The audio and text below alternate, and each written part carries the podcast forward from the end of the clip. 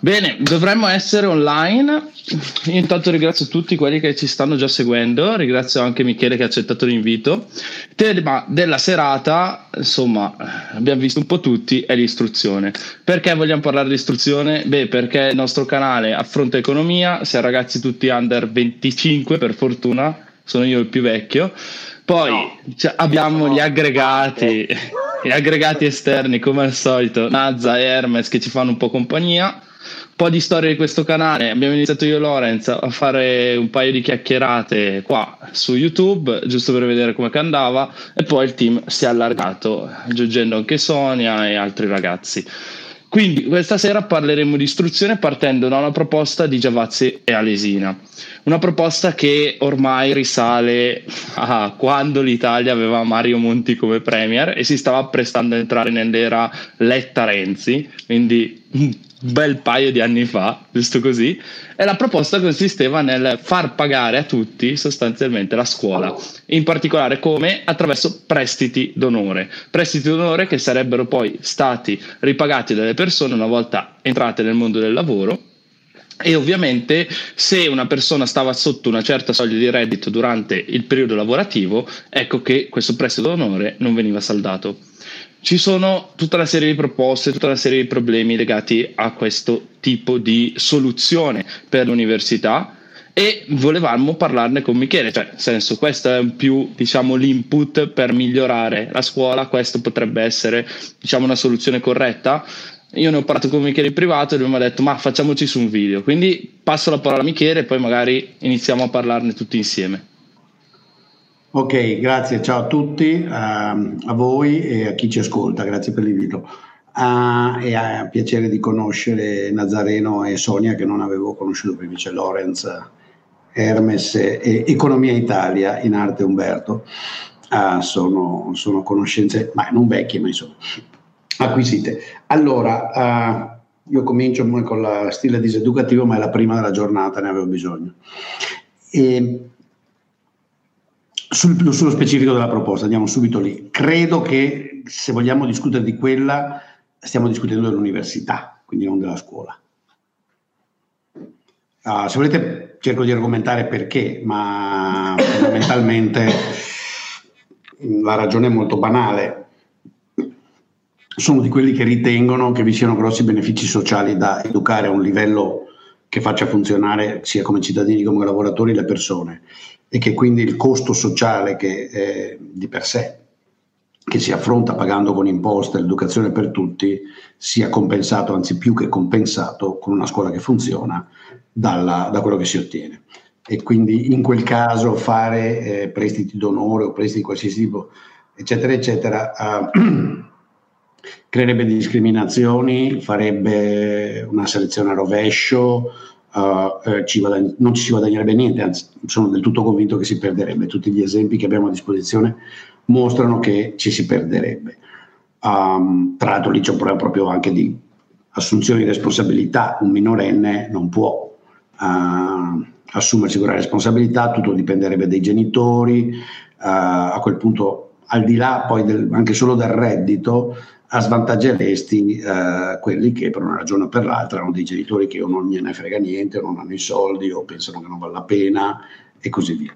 Quindi direi che la cosa vale per l'università e, e basta. Se siete d'accordo, io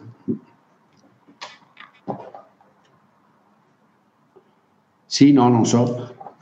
Ok, visto che tutti stanno prendendo paura, vado subito io così spezzo un attimo il ghiaccio.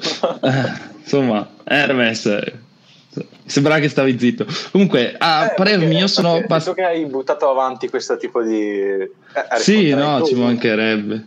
eh, esatto. No, ci mancherebbe. Anche secondo me eh, questo giro Alesino sbaglia su un solo principio, secondo me. Ovvero il fatto che tu incentivi a stare in una situazione di faccio un'università che mi piace perché tanto se il lavoro va male pagherà qualcun altro. Però per il resto mi sembrava una, una soluzione anche abbastanza praticabile, perché se, vo- se, vivessimo nel mondo migliore possibile, ovviamente le persone che sceglierebbero, sceglierebbero farebbero delle, delle scelte diciamo razionali e quindi andrebbero a studiare qualcosa che gli permette poi di ripagare questo debito. Quindi a mio avviso l'errore stava lì, anche se mi sono, mi son detto, diciamo, ho detto anche più volte qua in live, che quel video contiene tutta una serie di proposte che secondo me erano, erano interessanti, però sulla scuola avevo qualche dubbio. Quindi a mio avviso c'è da discutere se... Vai, vai, vai, vai, vai. Una cosa per quanto riguarda la scuola di nuovo, diciamo che io farei dell'obbligo francamente Uh, visti i problemi dell'Italia, credo che un, un, provvedimento da prendere sarebbe trasformare in scuola dell'obbligo la scuola fino ai 18, non 19, togliendo un anno, ma su quello veniamo dopo, perché io ragiono all'interno di uno schema che ho in mente, di una cosa che funziona, che non richiede solo quella modifica che ha a che fare con chi paga o, o si assume la responsabilità. Uh, ma anche con altri aspetti, perché inutile. Uno dei problemi della, del, di tutto il sistema educativo italiano è il seguente, se vedete dove ci andiamo che è un sistema decisamente sottofinanziato, in cui spendiamo poco sia pubblicamente, sia attraverso lo Stato, le imposte, sia privatamente. Però è anche vero che oltre a spendere poco spendiamo male. Io sono fra quelli che ritengono che non si buttano soldi buoni dietro soldi cattivi quando li stai spendendo male, uh, cerchi perlomeno in parallelo, perlomeno in parallelo di modificare gli errori che stai facendo nello spenderli, cerchi di cominciare a spenderli bene e ne aggiungi altri. Aggiungerne altri e basta, sappiamo da mille esperienze che non funziona. Allora, detto questo, e facendo l'ipotesi poi, se abbiamo tempo ci torniamo, di come spenderli bene, io sono anche dell'opinione che sarebbe il caso di rendere obbligatorio in Italia la scuola a, fino ai 18, ristrutturata in una certa maniera. E qui c'è un problema su cui gli economisti sono occupati parecchio, che è quello del co-payment, cioè del fatto che vuoi, uh, è una cosa molto simile, si usa praticamente in tutti i problemi di investimento, in cui si fa un investimento, però ci sono due parti no? che concorrono all'investimento. Quello tipico è l'investimento dell'impresa, no? io sono il piccolo imprenditore o l'imprenditore che vuole anche grande, fare un progetto di investimento e vado sul mercato o dalla banca a farmi finanziare, cioè quindi prendo a prestito, con la, propo- con la promessa che restituirò perché quei soldi li utilizzerò bene. Nel caso della scuola studierò, farò le cose fatte bene. D'accordo? Qui c'è un problema di, la faccio semplice, di informazione asimmetrica, voi l'avete già detto, magari questo fa il furbo, Ah, si prende tutto il prestito, scappa con i soldi, li butta via, li spende, fa un investimento del piffero, c'è il cugino o la cugina a cui vendere sotto banco i beni che ha così acquistato e ti frega. E allora cosa fai? Esattamente come nel mercato delle obbligazioni, nessuno uh, presta attraverso obbligazioni dei soldi a un'impresa che non abbia un minimo di capitale di garanzia, che garantisce l'obbligazione, giusto? Uh, nel caso del prestito dici, vabbè, tu metti 20, 25, 18, io ti metto il resto, però devi mettere i tuoi soldi dove, eh, dove c'è il tuo interesse. Questo secondo me eh, sarebbe utile, lo usiamo nel quello che in Italia viene chiamato ticket sanitario. Il principio che ci sta dietro non è sbagliato. Anche la spesa in sanità è una forma di investimento, è un investimento nella tua salute perché vuoi star meglio e fare delle cose migliori. Poi la parte difficile, ma non credo che si possa affrontare in una chiacchierata a sei persone su YouTube, è decidere quanto è la montare che la persona deve mettere che crea l'incentivo a comportarsi bene. 10%, 20%, 50%, cioè, più rischioso è, più vuoi che l'altro ci metta di suo. Quindi credo che questo varrebbe anche per la scuola, nel caso delle elementari, francamente, chiedere il coinvestimento mi sembra una bellinata quando cominci ad arrivare a un livello professionale che nella mia testa è dopo i primi otto anni di istruzione, cioè quindi quando eh, la ragazza e il ragazzo hanno, io sono anche dell'opinione che bisogna andare a scuola a 5 anni, ma comunque hanno fra i 13 e i 14 anni e fai altri 3-4 anni più o meno professionalizzanti o immediatamente professionalizzanti o comunque preparatori all'università, li stai facendo un investimento, qualcosa ci metti anche tu. E questo di nuovo si può discutere.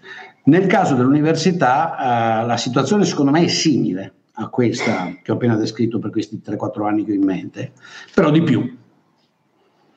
Nel senso che nello studio universitario c'è una componente di investimento che beneficia a te molto maggiore che prima. Un cittadino, una persona di 14-16 anni che non sa leggere e scrivere, che non conosce eh, le regole della nostra società, che non ha conoscenze elementari della, eh, tecnologia, no? eh, che si usa è un disastro, c'è una persona che fa danno a se stesso e agli altri eh, e quindi c'è un beneficio sociale nell'investire. Che uno diventi un buon ingegnere elettronico è senz'altro utile per il sistema sociale, ma di quello che chiamiamo così eh, noi economisti, no? il, il, total gain, il surplus di questo investimento, eh, l'individuo tende a catturarne una fetta sostanziale. Certo. Se, se, nei mercati dove opera c'è un minimo di, di, di, trasparenza, si porta a casa una bella fetta. Se poi va all'estero, se la porta a casa tutta lui o o chi riceve le imposte del posto dove va all'estero. No? Quindi è anche ragionevole pensare a una, a una co-payment, no? a una, scusatemi l'inglese, insomma, una, come si dice, un contributo anche della persona. Quindi se Alberto, um, compianto Alberto e Francesco si riferivano a quello, direi che è senz'altro uno strumento utile. Ora, è il Tocassana? Ecco, se questo era il punto, no, perché il problema della scuola italiana va ben al di là cioè non sto dicendo che non sia un fattore, eh, occhio, cioè, come al solito non semplifichiamo. È un fattore, ma non è l'unico fattore.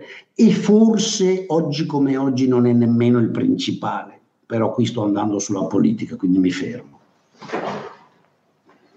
Ok, ok, ok, ok, ok, va bene. Allora io passo la parola un po' a Hermes, che è il politico di noi, noi cinque, questo magico team, perché non so chi è che ci segue ormai lo sa, io sono più l'aziendalista, Nazza si occupa più di dati, Lorenz è più quello che aspira a fare il lavoro di Michele e Sonia è la nostra, la nostra giurista, anche se non è giurista ci mancherebbe. Qui usiamo un po' i termini in modo molto, molto labile. Però io passo la parola un po' a Hermes, vorrei sapere cosa ne pensa lui di, dell'istruzione. Io, io, partirei da una cosa che ha detto prima Michele, cioè il, mm, sicuramente parlare dell'università è una cosa importante, ma credo che in Italia, visti anche i dati di analfabetismo funzionale, di analfabetismo economico che abbiamo, eccetera, eccetera, bisogna partire parlando di istruzione proprio ridisegnando completamente anche quella che è sotto l'università come istruzione, quindi delle superiori, le medie, eccetera, eccetera. Poi sono molto curioso di sentire Michele eh, suo, la sua visione, cambiando anche gli anni, perché 18 e non 19, quindi immagino che voglia anche accorpare o uh, insomma che abbia in testa di, di, sistemare in maniera diversa gli anni tra medie e superiori, immagino.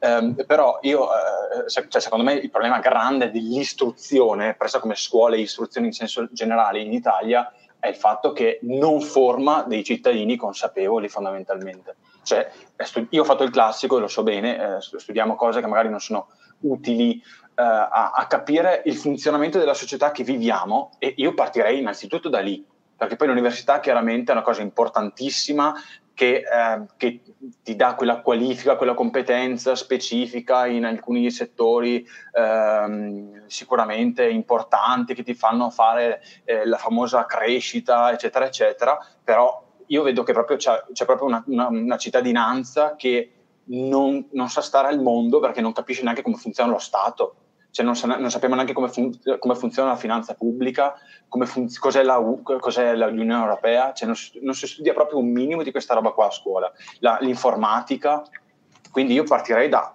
da questo, cioè cos'è la, la, la funzione primaria del, dell'istruzione per uno Stato? Il formare dei cittadini che possano stare in quello Stato lì. Io partirei da, da questo, cioè, se penso al problema dell'istruzione, io penso prima di tutto a questa roba qua so cosa... Raga, vai, vai. Andate, andate, andate pure a ruota vai, libera. No, no, non, vedo, Nanza che che si era smutato e quindi pensavo che volessi intervenire. Sì, volevo, volevo, dire io qualcosa. Allora, sulla proposta di eresia nello specifico, secondo me non si è considerato il fatto che eh, lui dice sostanzialmente il costo di uno studente tra i 7.500 e gli 8.000 euro, mi sembra che dica più o meno quella cifra e dice quello dei, dei prestiti d'onore, cioè una persona se lo dovrebbe pagare da sola e poi se va sopra una determinata soglia di reddito, come in Inghilterra lo ripaga, altrimenti se sta sotto non lo ripaga. Allora, secondo me questa, uh, questa proposta nello specifico ha un problema enorme, cioè se una persona si può permettere di pagare quei 7.000-8.000 euro, perché dovrebbe stare in Italia? Cioè, in Italia magari potrebbe andare direttamente alla Bocconi, non all'Università di Cagliari o di Palermo. Eh, e poi dopo di questo perché la Bocconi e non eh, direttamente negli Stati Uniti per esempio? Quindi potrebbe esserci questo, questo fattore anche. Eh, su quello che ha detto Hermes pienamente d'accordo, ci sono un sacco di competenze che non vengono proprio affrontate durante la scuola, cioè banalmente... Eh, scusa, ti interrompo subito perché rispondo un attimo ad Alessandro che diceva eh, di essere più specifico. Faccio due esempi. Non è possibile che nel 2020 non sappiamo parlare in inglese una volta che finiamo le superiori. Giusto per fare un esempio. Questa è una cosa importantissima. Cioè, non possiamo andare a, so, essere nel 2020, essere in Italia, dentro l'Europa. Vogliamo poi gli Stati Uniti d'Europa, sta roba e qui non sappiamo neanche parlare in inglese che però magari studiamo, non so, Shakespeare, non so, ma Shakespeare, insomma, o altri, Joyce e tutto quanto, cioè l'inglese del 600, 700, cioè, e poi non sappiamo parlarlo, andare in giro. Uno che ha fatto il liceo, cazzo, cioè no il CFP, agrari, una roba strana, il liceo. Finiamo che non sappiamo neanche parlare in inglese, quindi questo è un esempio, scusami Nazza.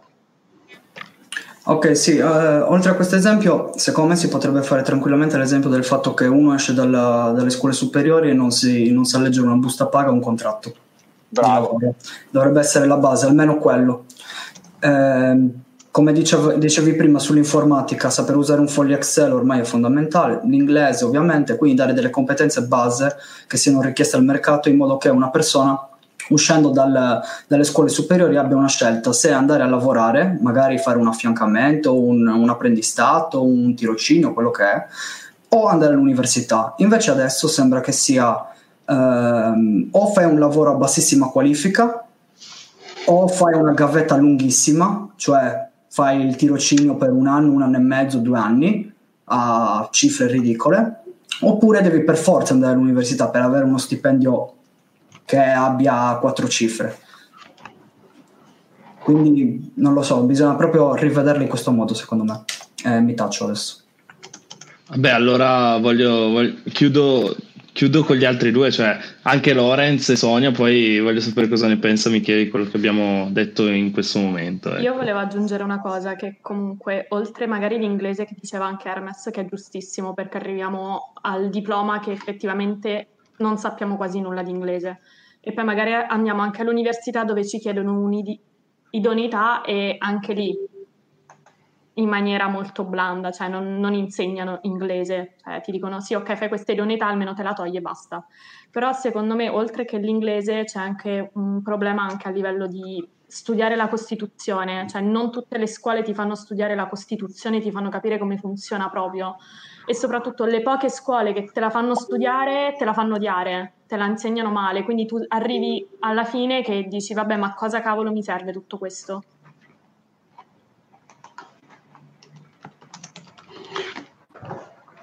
Vai, vai, vai Lorenz. Ah, ok. Uh, Michele, ti chiedo di aspettare un secondo. Ok.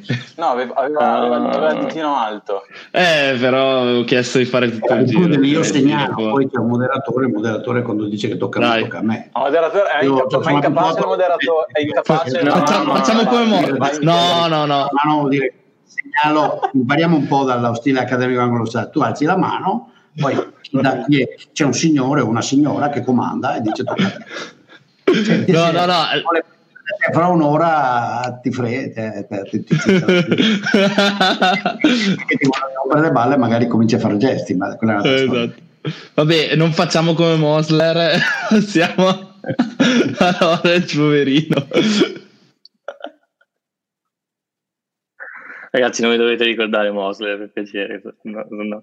no comunque eh, facciamo rispondere il prof che io tanto avrei una domanda da porgli, quindi meglio se risponde. No, no, no, meglio se perché abbiamo messo veramente tantissimo, tantissima carne sul fuoco.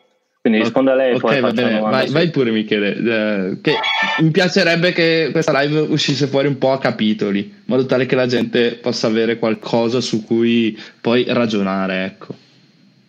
Sì, sì, andiamo a capitoli. Allora, uh, non so se consideriamo esaurita più o meno, perché poi sapete, la questione dei soldi è complicata, no?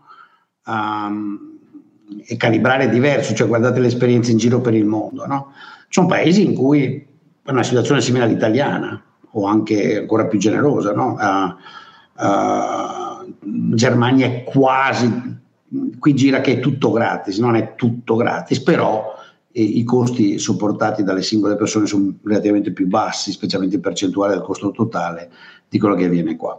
Negli Stati Uniti, se volete, c'è l'estremo opposto, no? in cui eh, sia chiaro, sfattiamo un mito, no? il grosso dell'università è statale, e l'80% delle, dei ragazzi che vanno all'università vanno all'università pubblica, cioè finanziata con i soldi delle, delle imposte, però in quelle, infatti non a caso, in quelle molto prestigiose pubbliche tipo Berkeley o UCLA, la, le tasse che devi pagare, anche se sei cittadino dello Stato, se non sei cittadino dello Stato sono ancora di più, sono molto alte, sono quasi come un'università privata, ma anche se sei cittadino dello Stato sono alte, no? sono superiori ai 8, 10, 12 mila a seconda della qualità dell'università, quindi uh, uh, si fa eh, e, e, la parte difficile è calibrare. Questo è veramente difficile. E questo richiederebbe, lasciate che lo dica, un altro aspetto, perché è inutile fare l'operazione, una delle cose monche, mi ricordo che avevo scritto a Francesco al tempo, dicono, io capisco la necessità, fate gli articoli per i Corriere, volete fare delle cose semplici, pratiche, però eh, io sono sempre dell'opinione che... Uh, sono sempre dell'opinione che proporre riforme molto parziali, perché bisogna accontentarsi, che rischiano, lasciando fuori un pezzo, di rendere, da fare, come diceva la mia mamma, peso il tacon del buso, chi è veneto mi ha capito, no? il rammendo è peggio del buco, uh, non è una buona idea.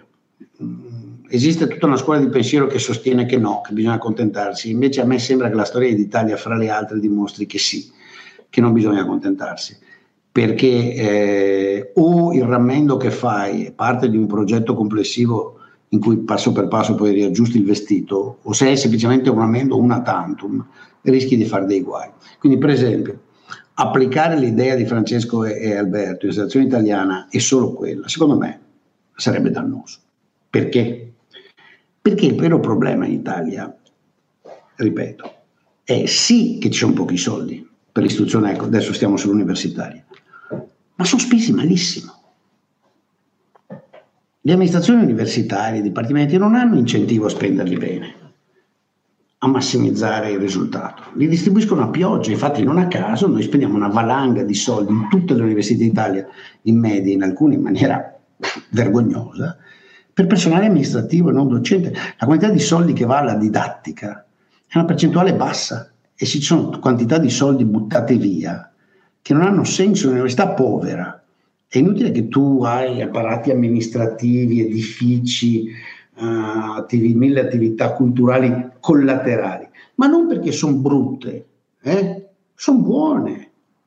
Ma santi Dio, se riesci appena appena a pagare i professori, se offri stipendi del pifero orrendi a, a quelli che assumi a tempo parziale, e che cazzo ti vai a spendere soldi per avere apparati amministrativi faraonici e fare i festival? Invece sì, bisogna che quelli, sì tesoro mio, però il primo punto dell'università è educare i ragazzi, cioè dopo facciamo anche i festival, ma cioè, capite cosa voglio dire? Non è che sto dicendo i festival non mi piacciono, o i dibattiti non mi piacciono a Princeton c'è tanta roba, anche dove sono io, a Washington, quando ero a Chicago, a Chicago, sì, però c'erano problemi di pagare i professori.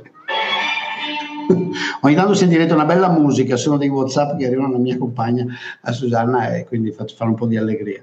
Uh... sì, no, sal- salutiamo Susanna che la, la, è sempre molto simpatica. Sono tutti che fanno... Oh! ecco, quindi voglio dire, quella roba va detta, è una cosa che lì bisogna fare. Occorre trovare strumenti per responsabilizzare. E a mio avviso c'è un unico strumento per responsabilizzare, ed è rendere l'amministrazione di, un, di università autonoma, come se fosse una fondazione, e riconoscere che le università pubbliche, che so, per stare nel Veneto, l'Università di Verona, compete con l'Università di Padova e anche con quella di Brescia o Bergamo sono dall'altro lato a ovest, relativamente vicino, Trento a nord, ecco, no, o Modena a sud, tanto per fare, prendere Verona come, come punto di esempio, no? che Hermes vive vicino a Verona. Uh, se tu non fai quello, l'incentivo a usare bene il denaro se ne va.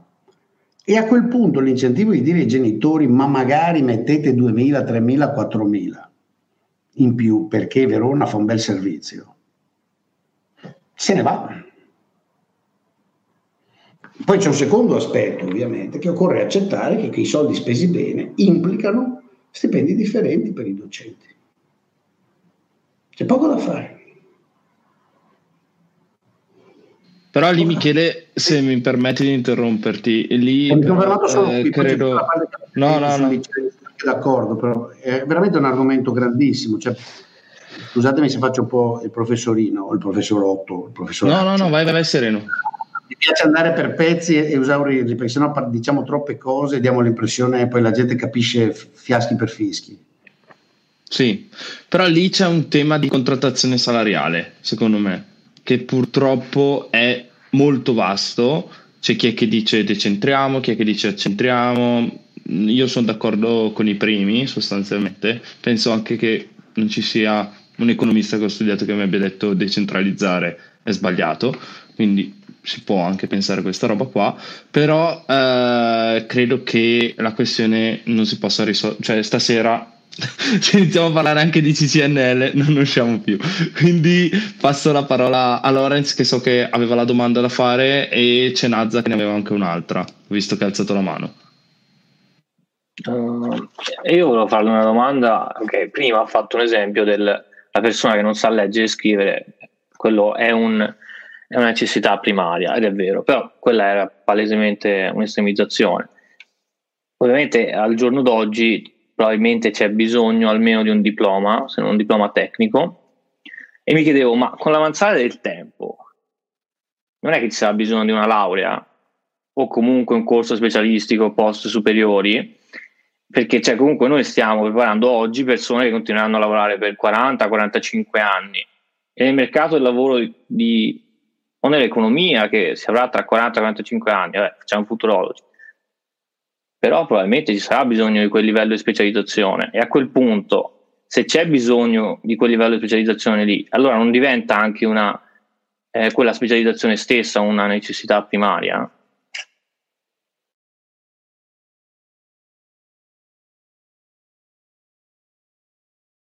Guarda, Vai, come botta, botta di Michele, dire, vai, vai, un vai, vai. discorso eterno che piace tanto ai marxisti. Avete mai letto a, a Anya Seller? No, siete giovani, poi non è più di moda. Leggetela quando vi capita. Le teorie di... Bi- Vabbè, adesso quello. Sapevo che dovevo tirarlo fuori. E. Michele, giusto questo, ti dico anche che Oh, il prossimo libro che leggerò è questo. Ma butta via, la Marzia si solo sta- Lo so, lo so, lo so, lo so che da buttare, però va sempre letti per poi essere disprezzati. Si poneva un problema vero. Cioè, cosa sono i bisogni essenziali? E quella è una delle cose che i marxisti hanno posto il problema, ma io credo non hanno dato la risposta giusta e credo che loro direbbero i neoclassici, ma non è vero. Uh, alcuni, una parte a ricerca economica, antropologica e in evolutionary psychology ha dato invece, non dico la risposta, ma la strada per cercare di darla. Chiaramente i bisogni sono sia socialmente e storicamente determinati, che la stessa nozione di sopravvivenza è ambigua. No, cosa vuol dire? Voglio il necessario per vivere. Ciò dipende. Vivere come? Con i denti che ti cadono, con l'osteoporosi, col diabete, uh, con la vita attesa a 37 anni. Dipende, cioè, ci tante maniere di sopravvivere. O vuoi vivere sempre come il conte dei Bragheronte? Cioè, dipende, quindi eh, la definizione di voglio necessario per vivere è ovviamente storicamente determinata da un lato ma dall'altro è anche soggettivamente determinata. Questa è la parte che molta analisi marxistoide manca, che è la, faco- la difficoltà, l'incapacità ideologica di riconoscere che individui sono diversi. E davvero non solo con bisogni diversi, ma con aspirazioni di vita diverse. Non è che tutti vogliono davvero fare il, il lavoro del, ma neanche del filosofo, del poeta del cantante, alcuni gli va veramente bene di fare il meccanico. O il panettiere. E non c'è nulla di umiliante o di niente. E quindi quello che, che è un'operazione difficile, una, una, società, un sistema politico deve decidere che sì, deve esserci un livello di conoscenze che assolutamente tutti devono almeno avere l'opportunità di avere perché poi sia chiaro, tu glielo offri, non è vero che tutti escono a 18 anni con la stessa conoscenza della lava della fava, del diritto, del, del, del, bilancio, della Costituzione, della meccanica, della, della, della chimica e della ragioneria. No? Alcuni escono con una conoscenza molto approfondita, altri sanno che l'unica differenza fra Dante è che c'era anche il ricevente. Punto. Ok? a tutto quello che si ricorda di Dante, quella roba lì. Però tu gli offri l'opportunità. Dopo di quello, mi riferisco a quello che diceva, credo, uh, Lorenz. Sì, Lorenz, da, da, un certo punto di vista uno dice oggi come oggi dove vai se non hai un titolo di studio, perlomeno il diploma universitario fatto seriamente. Scusi, eh, la interrompo, però scusi. Uh non è eh, per una questione di bontà, è proprio per una, per una questione di preparazione sì, no, al mondo del lavoro. Cioè, non è l'idea marxista, no, le persone sono buone, aiutiamo. No, no, no, no, io, io, io, ero assolutamente d'accordo. La cosa però che ti volevo solo osservare è che capisco il tuo punto di vista, ma non è ovvio che se oggi usciamo per strada e prendiamo a caso 218 anni siamo tutti disposti a dire sì sì io voglio fare quella cosa lì perché voglio perché poi per farla hai capito? Certo se la vita universitaria la vita mica asso mangiare beve andare a spasso siamo buoni tutti. Però se la vita universitaria è quella roba seria che ti passi invece le ore a studiare e non vai in discoteca e non vai a ubriacarti e non vai a giocare la partita a calcetto con gli amici e le vacanze le fai corte e, e quelle robe lì e all'amorosa o amoroso dici ascolta non mi spiace con l'esame. Eh? allora alcuni ti dicono sai cosa? No io preferisco andare in discoteca. Quello che sto dicendo. Solo quello. Quindi un, una, non è, c'è un disegno a priori però credo che un sistema di istruzione pubblica eccetera ben calibrato sia uno che offre l'opportunità fino a un certo livello e se vuoi la rende anche obbligatoria. E poi si rarefà offre opzioni e dice eh, ragazzi queste sono le opzioni, questi sono gli incentivi, questi sono i costi, se volete metterci di buzzo buono andate. Perché sai, in un certo senso uno come me viene a dire se non hai almeno un PhD come fai a vivere? Non capisci il mondo dove vive. Anzi dovresti aver pubblicato un paio di articoli, uno sul JPI, uno su econometrica, per avere, cioè, però sarebbe una frase stupida. Cioè, capisci? Quello che voglio dire. Quindi quando ragioniamo sulla politica Uh, ecco, vedi, il sushi di Baco da Seta, che non a caso è anonimo, è anche a Mona. Perché pensa alla frase che ha scritto. Assolutamente d'accordo. Eh, a tal proposito, se posso, Michele, se... nel senso che tesoro c'è un trade-off, vuoi fare l'università seria per davvero, seriamente, imparando per davvero e non sgamandola agli esami, c'è poco da fare. Più di qualche volta dovrai dirti, io stasera rinuncio alla cena, alla pizza con gli amici, alla discoteca, alla gita al mare. Guarda, vi racconto un, un aneddoto per chi di voi fa l'economista. Una sera di tanti anni fa eravamo una conferenza a Austin. Era, credo, l'estate dell'89, 90. 90 perché ero a Kellogg. E alla fine della conferenza, dopo la cena, c'era un gruppo vasto di, di persone del Minnesota cioè di persone che avevano o fatto il PhD a Minnesota, erano professori di Minnesota, erano offerte a Minnesota. Io ho avuto offerte da Minnesota tutta la vita, poi ci ho passato sette anni, poi mi sono un po' stancato. Un bellissimo ambiente, ma era un po' uh, così, diverso da quello che avevo a quel punto voglia di fare. Comunque, in questo riunirsi di, saremmo stati una quarantina bevendo e scherzando, c'era anche Andrea Mascollel. Andrea Mascollel è un signore di origine catalana molto famoso, grande economista matematico, è un uomo di un'intelligenza, di una rapidità mentale che averne, è uno di quelli che dici io sarò anche sveglio, ma cazzo Andrea, quanto è sveglio più di me. Uh, e ti, ti, ti bei da, da, dal poter uh, parlare con Andrea. Allora tutti lì raccontano le loro esperienze di Minnesota anni 70, anni, um, quanto è duro, appunto, uh, per dirvi, a Minnesota la regola è gli esami i, i, compiti per casa ogni settimana vengono dati appositamente studiati, tali che è calcolato che non potrai mai farli tutti, anche se stai sveglio tutta la notte e tutto il fine settimana. Ok? La regola, il primo anno è così. Ok? È un po' pesante, eh? un po' pesante. Eh, un po' pesante. È impossibile, non è pesante. No, cioè. non è un posto per tutti, cioè, però un posto che fra i suoi più dottorati ha prodotto una valanga di premi Nobel, cioè non, è, non è che si gioca tutti quanti nella stessa serie, alcuni giocano in Serie A, alcuni giocano in Champions League, sta roba bisogna accettarla, ho capito che ha tanti sta roba nel mondo della Castelli, questo lo dice lei, non gli sembra vero, ma eh, non ci posso fare niente se lei è tonta, io no. Capisci? C'è un dato di natura, eh, si può offendere finché vuole, ma è anche più bella di me, ma io sono più brutto e lei è più tonta, fine. Ok? Bene. Eh, allora, per lasciare che finisca questa storia, era molto bello tutti raccontare queste storie. E Andreo, che, aveva, che era andato prima, perché è più vecchio di noi, eh, eh, di noi, io ho fatto negli 80, quindi che erano 80, ma Andreo era andato eh, nella seconda metà verso la fine degli anni 60. Dice, ma guardate, io venivo dalla, dallo stato clandestino, perché Andrea era stato parte del Partito Comunista, era ricercato in...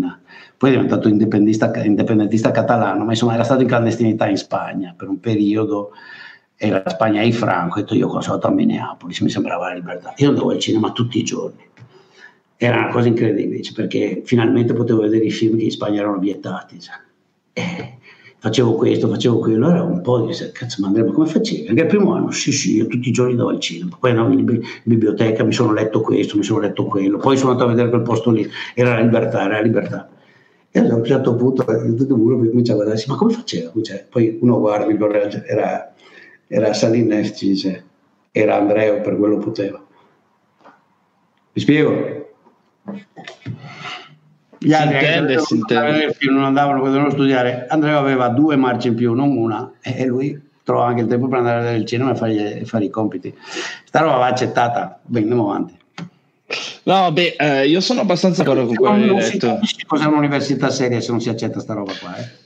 No, no, no, sono d'accordo. Cioè, io ho in testa due mantra. Uno del primo semestre del primo anno, che mi è stato dato da Edoardo Ezio della Torre, uno dei più grandi professori che abbia mai avuto in organizzazione aziendale, che proprio diceva questa cosa che dicevi tu. Cioè, se cazzeggi, non è giusto che ti lauri. Sostanzialmente questo è il punto. O non è giusto che ti lauri con un buon voto, se non sei bravo. Oppure sei eh, esatto. Sì, esatto, più o, meno, più o, meno, questo è il tema, ovvio. Poi se uno è un genio e riesce a cazzeggiare, riesce a fare quello, riesce a fare quell'altro, ci si inchina e si dice sei il più bravo, non so cosa dirti. E l'altro invece è mm, la mitica Manfredonia, professoressa di diritto, che diceva io non permetterò che il vostro nome possa sporcare il buon nome dell'università. Quindi voi immaginatevi con queste due figure il primo anno, non posso essere d'accordo con Michele Boldrin. Però passo la parola a Nazza che voleva, voleva, prima intervenire, l'abbiamo bloccato poverino da 20 minuti, quindi lasciamolo parlare. Tanto Sonia si sta fumando la sigaretta senza, senza la cam attiva, va bene così. Poi ecco, rispondendo anche un'altra persona, scusate, che ci chiedeva quanto abbiamo di IQ per star dietro a Michele Boldrin. Bassissimo, bassissimo.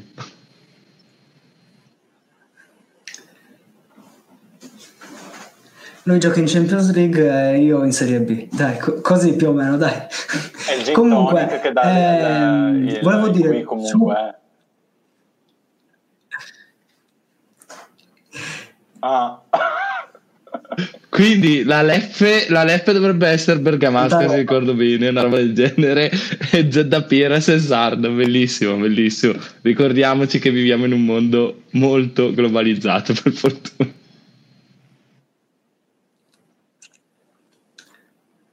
Allora, io volevo far vedere delle cose in merito a quello che diceva Michele sul fatto che le università non sono uguali. Eh, se posso fare share, faccio vedere devi, una cosa. Posso? Devi, devi, devi, devi. So che cioè, insomma abbiamo lo statistico apposta. Ditemi quando lo vedete.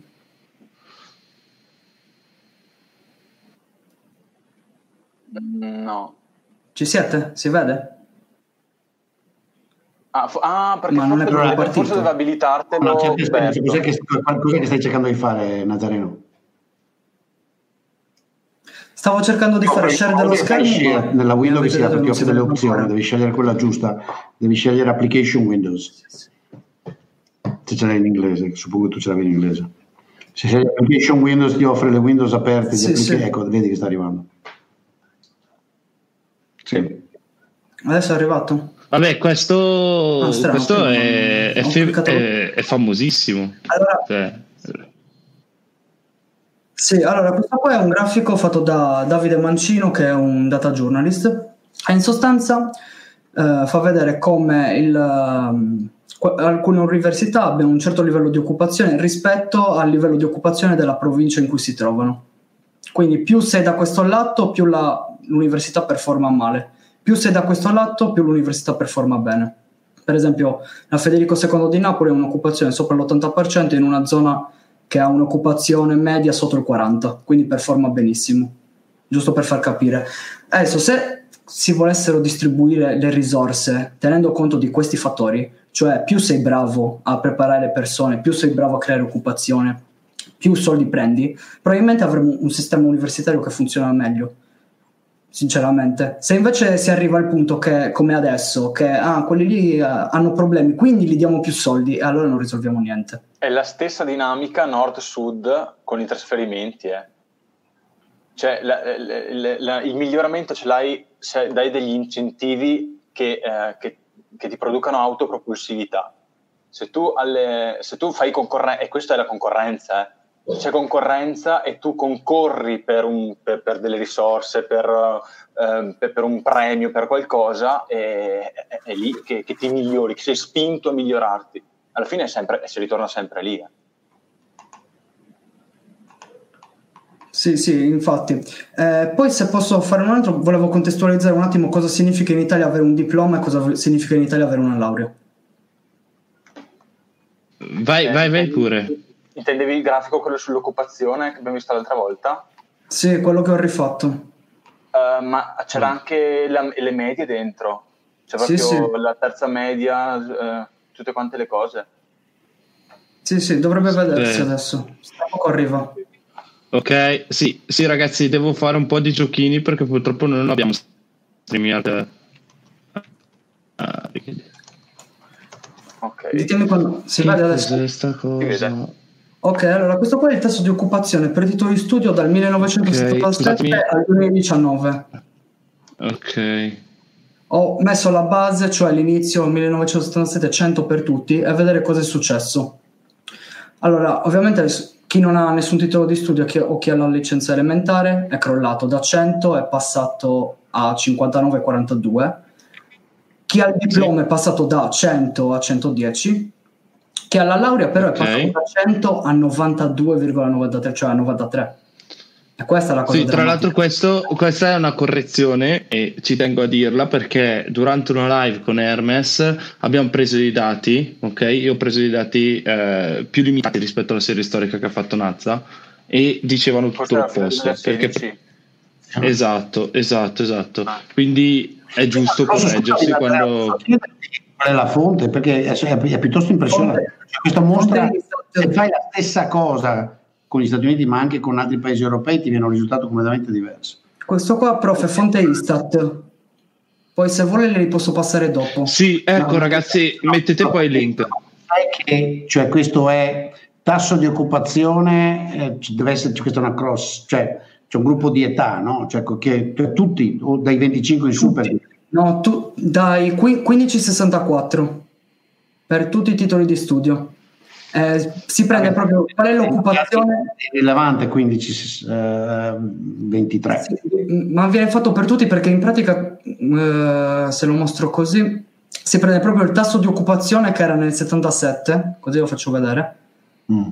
E si vede come diventa nel 2019. Io ho messo la base 100 nell'altro grafico per far vedere come evolve, altrimenti sarebbe così. Questo qua è proprio il tasso. Ci sono i valori omogenei, non, non, non, non rebase tutti a 100. Sì, quindi. esatto. Questo quindi qua è proprio come, come varia. Da, se uno sa leggere i grafici vedi che il tasso di occupazione dei laureati è calato. Sì, Bravo. è più alto, però è calato. È sì, sì, più alto, è calato. Okay. Grande okay, sì. Michele. Che abbiamo fatto, abbiamo fatto, una guerra su sta roba qua. Umberto e se prendi una blastata che metà basta. Ma non è vero, avevo dei, avevo dei dati diversi, avevo una serie Munca, cioè, scusami un attimo, ho fatto su quello. Sì, e comunque, tra l'altro, e comunque, apro e chiudo parentesi, io non è che dicevo che miglioravano, io dicevo che perdevano di meno. No. Allora, ti, allora, Michele, ti faccio la sintesi di quello che, che, che, di questa storia qui, di questo grafico. Cioè, fondamentalmente c'erano due eh, interpretazioni, mettiamola così, diverse. No? La prima era beh caspita, però conviene laurearsi perché più occupa- cioè, hanno più occupazione. L'altra sponda diceva, caspita, sì, ovvio che i laureati hanno più occupazione, ma io mi aspe- cioè, io, qualcuno, anche Nazareno, si aspettava che, caspita, ma dovrebbe essere molto meglio di come è adesso. Quindi probabilmente abbiamo comunque un'offerta di lavoro po- scrausa comunque, non all'altezza, o un sistema di, eh, di formazione che insomma, c'è qualche problema perché dovrebbe essere molto più eh, impattante la differenza, dovrebbe essere molto più marcata la differenza rispetto ai lav- ai, a, all'occupazione dei non eh, laureati, non diplomati, eccetera, eccetera. Io mi aspettavo proprio che una crollasse, che l'altra fosse in crescita, invece, invece no. no, no, no, no. Ma io penso che siano due visioni complementari sostanzialmente, perché io stavo dicendo in quel momento che comunque sia... Eh, esatto, io sono pessimista, cioè, lo sapete, cioè, non è che lo scopri oggi che sono pessimista, scusate, riguardo sogno che vado a staccare tutte le volte per lo sharing. Comunque sia, semplicemente io stavo dicendo conviene perché è quello che perdi di meno nel tempo, ok? Non è che stavo dicendo, uh, che bello, altrimenti, banalmente, probabilmente tutti i laureati guadagnerebbero X e quelli che non sono laureati guadagnerebbero X, una frazione di X, banalmente. No? Sì, Dovremmo avere questo. Molto di più di come, di come vediamo. Cioè, ma certo, no, no, no, sono d'accordo. Non laureati d'Europa. Perché deviamo sotto... Non riuscite a sì, sì. Vai, vai, vai. vai. No, volevo rispondere. Ci siamo messi a parlare di tutta un'altra roba. Beh, sì. in realtà, eh, secondo no, me. volevate perché... parlare di come cambiare la scuola, state parlando di perché ci sono degli indicatori che vi mostrano che secondo voi l'università non va bene. No, che manca bene. Uh, no, beh, questo è più legato all'offerta di lavoro. Una del gruppo. Vi beccherete anche voi l'attacco che ci siamo presi noi. Vabbè, ma che guarda, guarda Michele, no. ma che ben venga l'attacco, che ben venga. Che ben venga l'attacco, a me proprio frega niente. Comunque Però sì, comunque gli italiani è piuttosto impressive. Eh, Michele, prima ehm, citavi ehm, forse gli Stati Uniti o la Germania, qualcosa, cioè nel senso se guardiamo altri dati sono molto diversi, no? In, cos'è che intendevi? In che misura potrebbero secondo te indicativamente essere diversi rispetto a questo grafico? Cioè cos'è che ti aspettavi? Beh, eh, Dunque, c'ho, c'ho, l'audio, sì, perché delle volte lo sì, tolgo. Sì, sì, sì, sì, sì. Eh, mi aspettavo che la... cioè dipende dai gruppi di età, perché nei gruppi rilevanti di età la trend dei tassi di occupazione dei laureati, che il trend fosse monotono rispetto al livello di, eh, di educazione eh, ricevuto. E lo è, lo è per tutti, fuorché per i laureati, che è l'unico che eh, finisce sotto in trend eh, cioè, per carità, la percentuale, eh, la percentuale occupata rimane più alta del resto, però non aumenta, mentre quella del, dei diplomati aumenta. Poi che crolli eh, il tasso di occupazione di chi ha la licenza elementare non diventa... Uh, deve essere anche una frazione, spero, piccola, adesso forse Nazareno non lo sa che ha visto i numeri, insomma. Ma forse quello è un dato... È, è più grande di è più grande di quello che, che, sembra. Se volete vederlo, dopo lo mostro anche l'ampiezza, quanto, quanti sono ancora tr- tra gli occupati totali. È piuttosto impressionante ancora, lo cerco subito. Sembra che fosse un tipo un 20%, non mi ricordo più. Comunque, in ogni caso, eh, no, sì, il fatto che diminuiscano quelli che hanno fatto le elementari probabilmente è, è un discorso proprio tecnico, cioè nel senso che eh, con la scuola dell'obbligo che c'è fino a, ecco, sì, magari c'è ancora sessan- qualche sessantenne, forse non lo so, eh, che, che, che, avrà la, la, quinta elementare, ma immagino che insomma, per i quarantenni avranno tutti, cioè per forza di cose, sono, hanno fatto almeno le medie, no? Quindi è un discorso proprio tecnico, credo, non lo so sentiamo adesso Nazza. Poi oh, magari c'entra anche l'immigrazione, eh? non so se l'immigrazione può cambiare questo, questo, tipo di grafico, non lo so. Comunque sì, adesso stiamo leggermente deviando.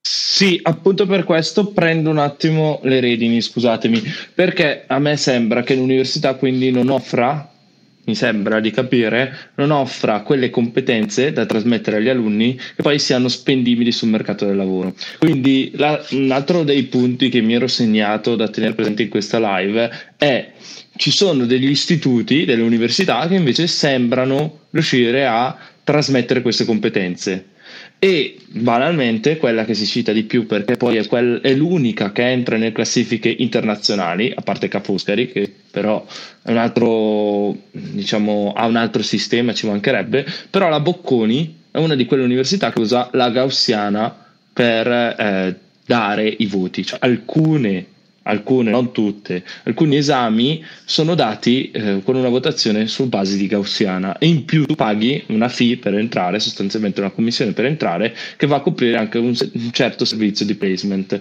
Quindi diciamo che abbiamo un'università incentrata sul mondo del lavoro. Tant'è vero che fare scienze politiche in bocconi è una cosa completamente diversa che fare scienze politiche da qualsiasi altra parte in giro per l'Italia. Infatti, parlando con alcuni ragazzi che fanno scienze politiche in Bocconi, ti accorgi che sono persone che la statistica sanno cos'è, banalmente, per dirne una. Eh. E io invece ho avuto tanti ragazzi che ho fatto ripetizioni durante il mio periodo in cui vedevo che a malapena micro e macro si masticasse. Quindi chiedo al prof per tornare un po' sul tema principale della live, abbiamo deviato un attimo, ci siamo divertiti, però potrebbe essere questa una soluzione? Non ho capito quale quella di usare, eh, quella sostanzialmente di spingere ad avere un servizio di placement decente e usare la gaussiana per dare i voti agli esami. No, io sono allora, uh, ripeto, mh, non c'è la soluzione. Specialmente nella scuola italiana, cioè, occorre rendersi conto, cioè la scuola italiana tutta, non conosco le elementari, ok? Quindi no, non voglio parlare elementari, tra l'altro ho Uh, avevo due sorelle maestre, ce n'è una perché l'altra era di pensione, uh, da quanto capisco è meno peggio di, di, di, del resto relativamente alla frontiera del mondo. Okay? Ma la scuola italiana dal primo anno di scuola media inferiore fino all'ultimo di dottorato è, ha tante di quelle differenze da, dagli standard alti del mondo che non sono solo Princeton, eh? non sono solo Princeton, cerchiamo di non avere questa ossessione americana, che fa spavento. Quindi non c'è solo un elemento, ce ne sono 47. E quindi non c'è la soluzione, ci sono tante soluzioni. Approfitto perché vedo che c'è Roberto Formi che mi chiede se la discussione che arriviamo a che fare con le tematiche trattate al paper di Goldin e Katz. Beh, eh, Goldin e Katz hanno scritto tantissimi paper sul tema, non so quale sia, ha ovviamente a che fare praticamente con tutti, nel senso che sono due delle persone che sul piano empirico hanno passato la vita a documentare quello che sappiamo su capitale umano, accumulazione di capitale umano, effetto dello studio nello studio sul mercato del lavoro, a, eh, sostituibilità a seguito al cambio tecnologico di certe skills eh, con macchine, non sostituibilità, eccetera, eccetera, eccetera. Quindi tutto quello che diciamo in un certo senso ha a che fare con Golden Cats, quale, mi devi dire un paper specifico. Uh, poi abbiamo toccato anche 32 argomenti, quindi insomma eh, è un po' difficile. Però sì, se qualcuno vuole cominciare, Claudia in particolare, che ha iniziato tanto tempo fa, ma anche Larry Katz, uh, su questo hanno... Poi loro hanno restare teorie, io lascerei stare le teorie, non sono proprio due grandi teorici, le loro teorie sono un po' banalotte, uh, però la mole di dati e di cose che si impara è notevole. Quindi detto questo. Placement serve, certo che il placement serve Dare i voti sulla gaussiana? No. E la ragione è banalissima. Perché se vado in classe con Einstein sembro un deficiente. Se vado in classe con una scimmia sembro Einstein. Allora, questa roba della gaussiana è un bruttissimo vizio che stiamo cercando fra colleghi di eradicare, che viene dalla, è una classica trasformazione di ciò che è una caratteristica dei voti in una regola normativa, cioè da ciò che... Allora, conoscete la legge dei grandi numeri? Dice che fondamentalmente, detta alle 10 e mezza di sera, 10 e quarto di sera in maniera rilassata, se io prendo, sommo una valanga di eventi casuali del tipo 0-1 up and down, no? a, tutti indipendenti fra di loro, e, e guardo come si distribuiscono quelle somme, ottengo mano a mano, mano a mano che cresco il numero, che cresce il numero degli eventi, quindi grandi numeri, ottengo una distribuzione di frequenza che è quella cosiddetta gaussiana normale, no? a campana, più o meno simmetrica con delle curve. Eh, nel caso dei voti questo cosa ha a che fare? Ha a che fare che se tu fai la stessa cosa, cioè la gente prende voti, prende voti più o meno con i criteri dei professori, alcuni sono causali, sono casuali, cioè alcuni professori danno, va detto, i voti perché uno gli sta sulle balle, gli sta simpatico, cioè, c'è anche quella cosa lì, eh. A volte sei bravissimo, ma becchi un brutto voto perché quel giorno hai avuto la dissenteria tutta la notte, quindi ci sono elementi random. Però se, lo, se, se sommi no, nel lungo periodo tanti studenti, eh, ottieni una distribuzione eh, quasi gaussiana. Quasi perché devi troncare, cioè è complicato, non ci sono i voti a meno infinito.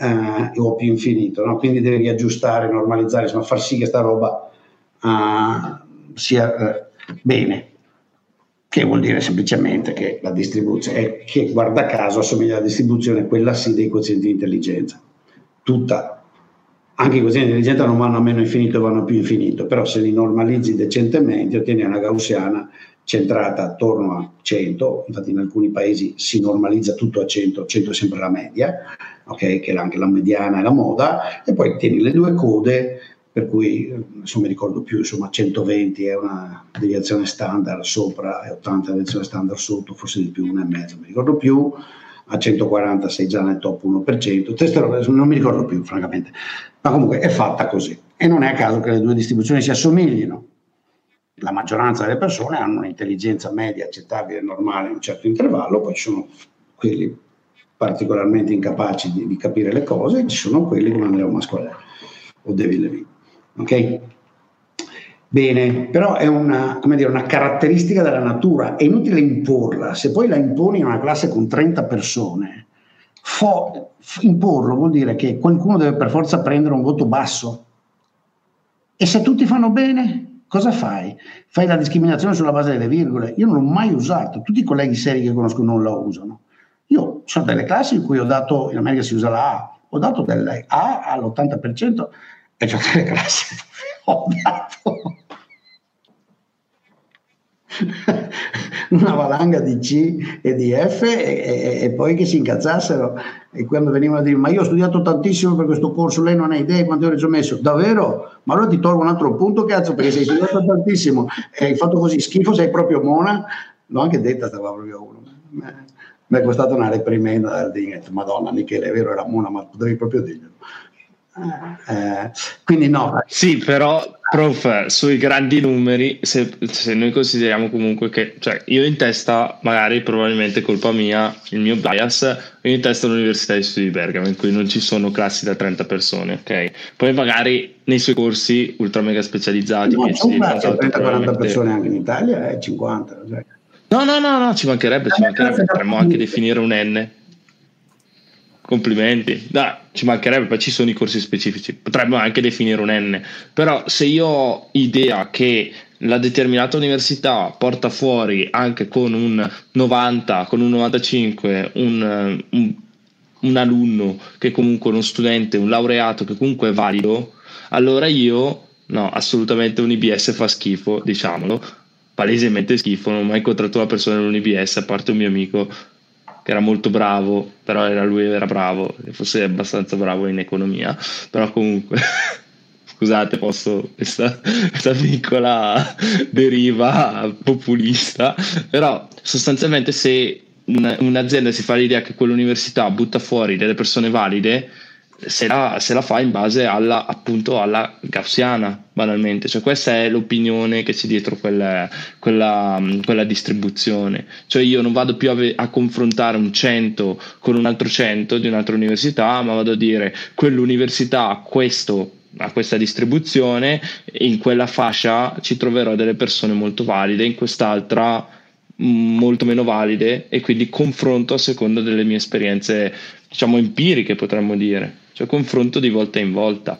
È innegabile poi, senza offesa, guardiamo, guardiamo anche i dati di distribuzione di 110 lode in Italia o anche dei 100, in, um, dei 100 al diploma, che tutti i 110 stanno quasi tutti a sud, banalmente. Al sud Italia io non ho mai visto eh, che ci fosse questa grandissima differenza nei PISA, anzi la differenza al massimo è il contrario, potremmo pensare anche a una correlazione inversa, cioè al sud dove stanno bene dal punto di vista della votazione eh, universitaria, ok? Quando poi si fanno i test PISA si scopre che in verità è il nord Italia quello forte. Quindi per questo controbilanciare questa situazione.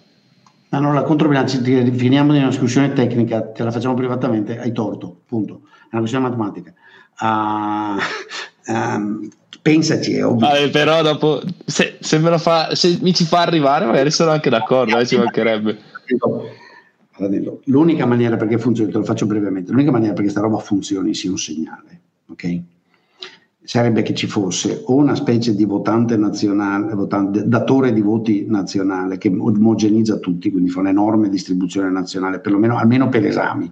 Cioè diritto privato, tutti, diritto commerciale, tutti, statistica 1, tutti, li voto tutti io, 5.000 che siano da 14.000 e non c'è. Okay? O che ci fosse qualcuno che garantisce che nel dare i voti le università siano confrontabili, almeno nella scelta della media della varianza. Giusto? Ma così non è. E infatti tu hai appena detto, e io sono anche d'accordo perché i dati lo suggeriscono, che purtroppo in molte università del meridione d'Italia c'è un'inflazione di voti che ne manco Harvard. Ok? E cioè in una situazione del genere, se tra l'altro fai uh, forzi una normale, addio patria perché quelli che escono da un posto pesante, dove invece i 110 non si regalano, beccano delle legnate che non finiscono più.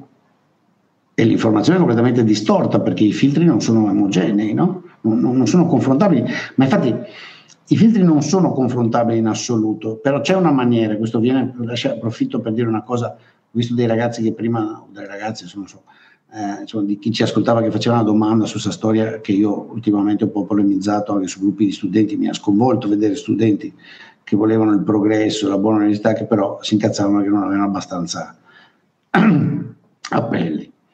E c'è un criterio che un'università può usare, è un problema, questo è un problema studiato per primo Ken Arrow e poi appunto Hacker, il problema cosiddetto di signaling perché Bocconi ha acquisito la reputazione che ha acquisito? Perché ha giocato bene il gioco del signaling, cioè ha segnalato al mondo esterno, a chi cerca laureati, guardate che da me le cose si fanno seriamente e i ragazzi ce li, ce li filtriamo seriamente.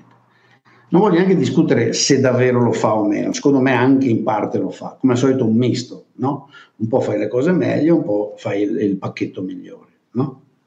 Non è mai tutta una roba, però, d'accordo? Allora, devi segnalare che quello che esce da te è meglio degli altri. E ci sono tante maniere in cui lo puoi segnalare. Lo puoi segnalare mostrando il percorso di studi, lo puoi segnalare rendendo pubblico facendo visitare a, ai headhunters delle aziende la tua università e facendogli vedere quanto, quanto sei. Scusate, c'è una cagnetta bar. Nessun problema, nessun problema. Sì, eh, capisco, capisco che sono due entità non confrontabili, però secondo me non era, non era proprio una brutta idea. Eh, poi vabbè, andrebbe discussa probabilmente come dici tu in privato, però... Speriamo che la smetta. Eh, nessun problema. Parlo con, la, con il prestigio dei tuoi professori, perché c'è poco da fare, persone che fanno molto bene ricerca e tendono anche a me essere molto seriamente insegnare. Io lo so che molti studenti di Venezia non mi gradiscono, però so anche per certo che io insegno bene, eh, eh, no, no, non è piaggeria, eh, vanità la mia, e, e, attendo che facciano le cose seriamente. A loro non piace e si incazzano.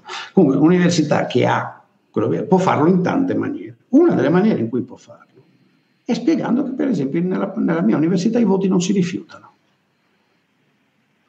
Quindi nell'università mia se fai l'esame male c'è il rischio di avere 13 sul libretto. Quindi se uno non ha neanche un 18 o un 16, neanche un 20, ma solo che so dal 24 in più in su, dal 27 in su, ok? E, fatto, e non ci ha messo 14 anni, ma ci ha messo 3 anni, 3 anni e mezzo, vuol dire che è una che o è sveglia alla mascolella, per cui è andata al cinema a ballare e ha pure preso 30 sempre, o se non era sveglia alla Marcolella aveva il culo alla Molotov e quindi stava lì a... Vabbè, però, ma può essere anche inflazione dei voti, scusi, no? Cioè, fai un bar che è più basso. L'azienda, la persona seria me la prendo, perché essere una persona seria, dedicata, conta, non conta solo essere brillante, aver fatto l'università figa, conta anche segnalare che sei una persona seria. Quindi ci sono tante maniere in cui un'università può segnalare ai datori di lavoro guardate che noi facciamo un buon lavoro. Poi deve anche farlo perché se è tutta fuffa e poi produce eh, gente che non sa niente, al terzo anno le aziende che te li hanno presi dicono ascolta non esiste e c'è il passaparola perché la gente nel business si parla e dice guardate che lì è tutta una finta, in realtà uh, producono asini e musse. Va bene, va bene, va bene. Prendo questa blastata la porto a casa. Ah, non è una testina. Ma no, ma lo so, lo so, lo so, è per fare simpatico con eh, i commenti stupidi che ci sono qua sotto. Cioè, come se... Sento. No, no, dicevo, come se... Eh... Vai, vai, vai, vai, vai, vai, vai, vai, vai. Sento, mi sento perché c'è l'altoparlante. Ok, scusa. No, stavo dicendo, stavo rispondendo un po' ai commenti stupidi. Vai pure. Veramente 5, 5 a 1. È... Tu fai diritto.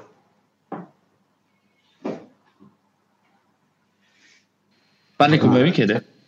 No, parlo con Sonia che non ha detto una parola. Ah, ah io che non sì. si sentiva. Non avevo sentito. Sì. Eh, non voglio interrogarti, volevo la tua opinione su questa roba. No, allora io allora, concordo sul fatto che rifiutare i voti eh, sia un male tutto italiano, anche leggendo i commenti, perché essenzialmente eh, se io mi sono preparata in un modo per un esame, non è che rifiutando il voto non a rifare cambi poi tanto. E parlo da una che i voti li ha anche rifiutati. Sul fatto dell'uso della gaussiana, eh, sì, essenzialmente sono d'accordo perché, mh, mm, cioè, secondo me non è che serva più di tanto, anche per dare i voti.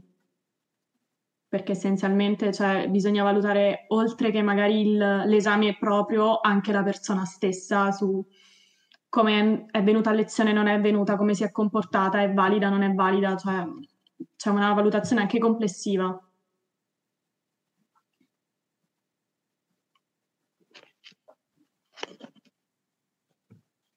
Io vedo sempre questi, cioè è, è, bello, chissà perché quelli che in questi incontri di rete, social, dibattiti aperti dicono cazzate truculente, sono sempre anonimi, sempre. Ah, stai guardando ah, la sì. È praticamente deterministico ormai, non c'è neanche più la correlazione punto 87 o punto 93. Un tal Truocolo, che è un nome e un programma, io tutti i 119 che conosco al sud lavorano tutti comunque quasi sempre non al sud. Ti stupirà sapere che Trocolo è anche un matematico. Ah sì, e cioè lui pensa che l'evidenza che tutti quelli che lui conosce, che tutti sanno, sia una roba che noi prendiamo seriamente. No. Perché invece tutti i dati di David Mancino che dimostrano l'opposto, evidentemente David, che tutti i dati ufficiali ha, se li ha tutti inventati lui. Dai, ma perché? Perché sputanarsi scrivendo queste robe? No, se ci porta un dato, una fonte, una cosa, eh, magari si può discutere, ma così, cioè, è chiaro che il circolo di persone che conosci non è indicativo di nulla. Assolutamente, uh, assolutamente. Comunque, ma infatti secondo me la battuta e come tale andava presa, ragazzi. No, comunque, ehm, allora, il discorso dell'appello unico è una cosa che ha già affrontato Michele proprio con me la settimana scorsa dal vivo, eh, se ne è parlato sì. e in effetti è un'ottima, è un'ottima cosa perché il fatto che tu dimostri di aver fatto un percorso di un certo tipo eh, senza, aver, senza, la possibilità di rifare mille triliardi di volte un appello, una cosa, eccetera, eccetera, eh, testimonia, cioè certifica, certifica il tuo valore, la tua competitività e questo poi eh, è un qualcosa che l'azienda magari può, può, vedere, quindi sicuramente è un modo per qualificare il tuo percorso scolastico. Um, e poi in realtà le cose che abbiamo affrontato um, stasera sono tante. Eh, prima Umberto tu dicevi, um, del, guardando ancora il, gra- il grafico, che eh, probabilmente le, le, le università non rendono appetibili per il mondo del lavoro gli studenti. Sì, in parte, ma secondo me c'è anche un problema di offerta di, di, posti di lavoro, nel senso che l'Italia ha una, un quantitativo di laureati molto basso confronto alle altre nazioni. E, probabilmente c'è anche un'offerta di, di lavoro che, che manca per, per, quel tipo di, di, qualifiche lì. Se pensiamo che l'Italia è piena di piccole, med, piccole micro imprese, di certo queste imprese non, ha, non offrono sbocchi interessanti per, per, i nostri laureati migliori, che infatti poi vanno magari all'estero. Quindi è, è molto complesso parlare di questo, di questo problema qua, bisogna vederlo da entrambi i lati. Mm, guarda, io ritorno, oh, se no vai Sonia, vai, vai, vai. No, no, vai, vai, fai andare Sonia, poverina che ha la quota rosa del gruppo. Io volevo aggiungere solamente una cosa in merito all'appello unico, che eh, non sono proprio d'accordo con l'appello unico, unico, unico, però essenzialmente secondo me si tratterebbe di limitare app- la quantità di appelli. Perché cioè, ci sono università che ti mettono un appello ogni santo mese, quindi tu non sei neanche invogliato a esercitarti tanto nello studio, perché dici ok, tanto lo posso dare anche tra un mese, tra due, tra tre. Mentre ci sono università che ne hanno molto meno e quindi cioè, tu ti concentri molto di più nello studiare, però dare ad esempio tre appelli non è così male. 3-4 appelli durante l'anno, secondo me ci, per ogni ci sta. Vai, Michele. No, aspetta, aspetta, aspetta, aspetta, aspetta, voglio, voglio la seconda blastata nella sera. Voglio la seconda blastata. Aspetta, ma su di me, ma su di me, aspetta, aspetta. Posso, posso ribattere la visione? Perché bisogna avere più appelli? Cioè, cosa ci guadagna lo studente motivato dall'avere più di un appello? Allora, tipo io, Michele, il fatto di avere tanti appelli, eh, tanti appelli, insomma, 4 più 2 parziali, mi ha permesso tipo di lavorare nel frattempo che facevo l'università. Non, non lo so, eh, io riuscivo a lavorare per... Non ho mai rifiutato un voto, ho fatto sempre tutto al primo colpo. mai neanche io ho rifiutato un voto, ho fatti sempre tutti al primo colpo, però avevo la possibilità di scagliarli su tutto l'anno.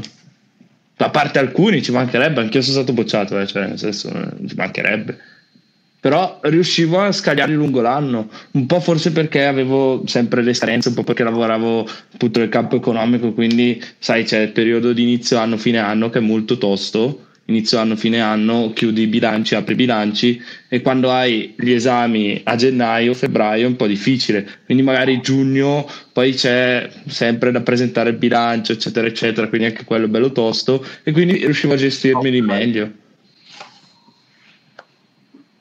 Sì, vai, vai pure. Ho detto i trade-off della vita. no, ci mancherebbe poi.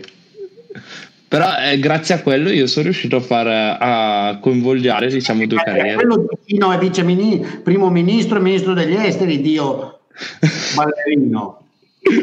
grazie a quello. Grazie a quello siete governati da una banda di dementi, grazie a quello. Di Maio non è laureato, eh. Ma chi se ne fotte, dai, grazie a quello, nel senso di arrangiamoci, tiriamo di qua, fare gli sconti, no? Poverino. Cioè il paese è poverino, perché deve essere tutto calibrato? O, o è il caso eccezionale o fondamentalmente è furbetto. Anche perché guardate, è banale, è banale. No, no, no, ma ci mancherebbe. Specialmente con gli esami seri. in questi corsi corti che si fanno. Mm-hmm. Il numero di domande ragionevoli e rispondibili. Pensate, io posso creare un, un esame nuovo mm-hmm. che non ci sono cazzi che uno studente lo risolva, a meno che non sia Andrea Mascolè. Però loro sono uno stronzo.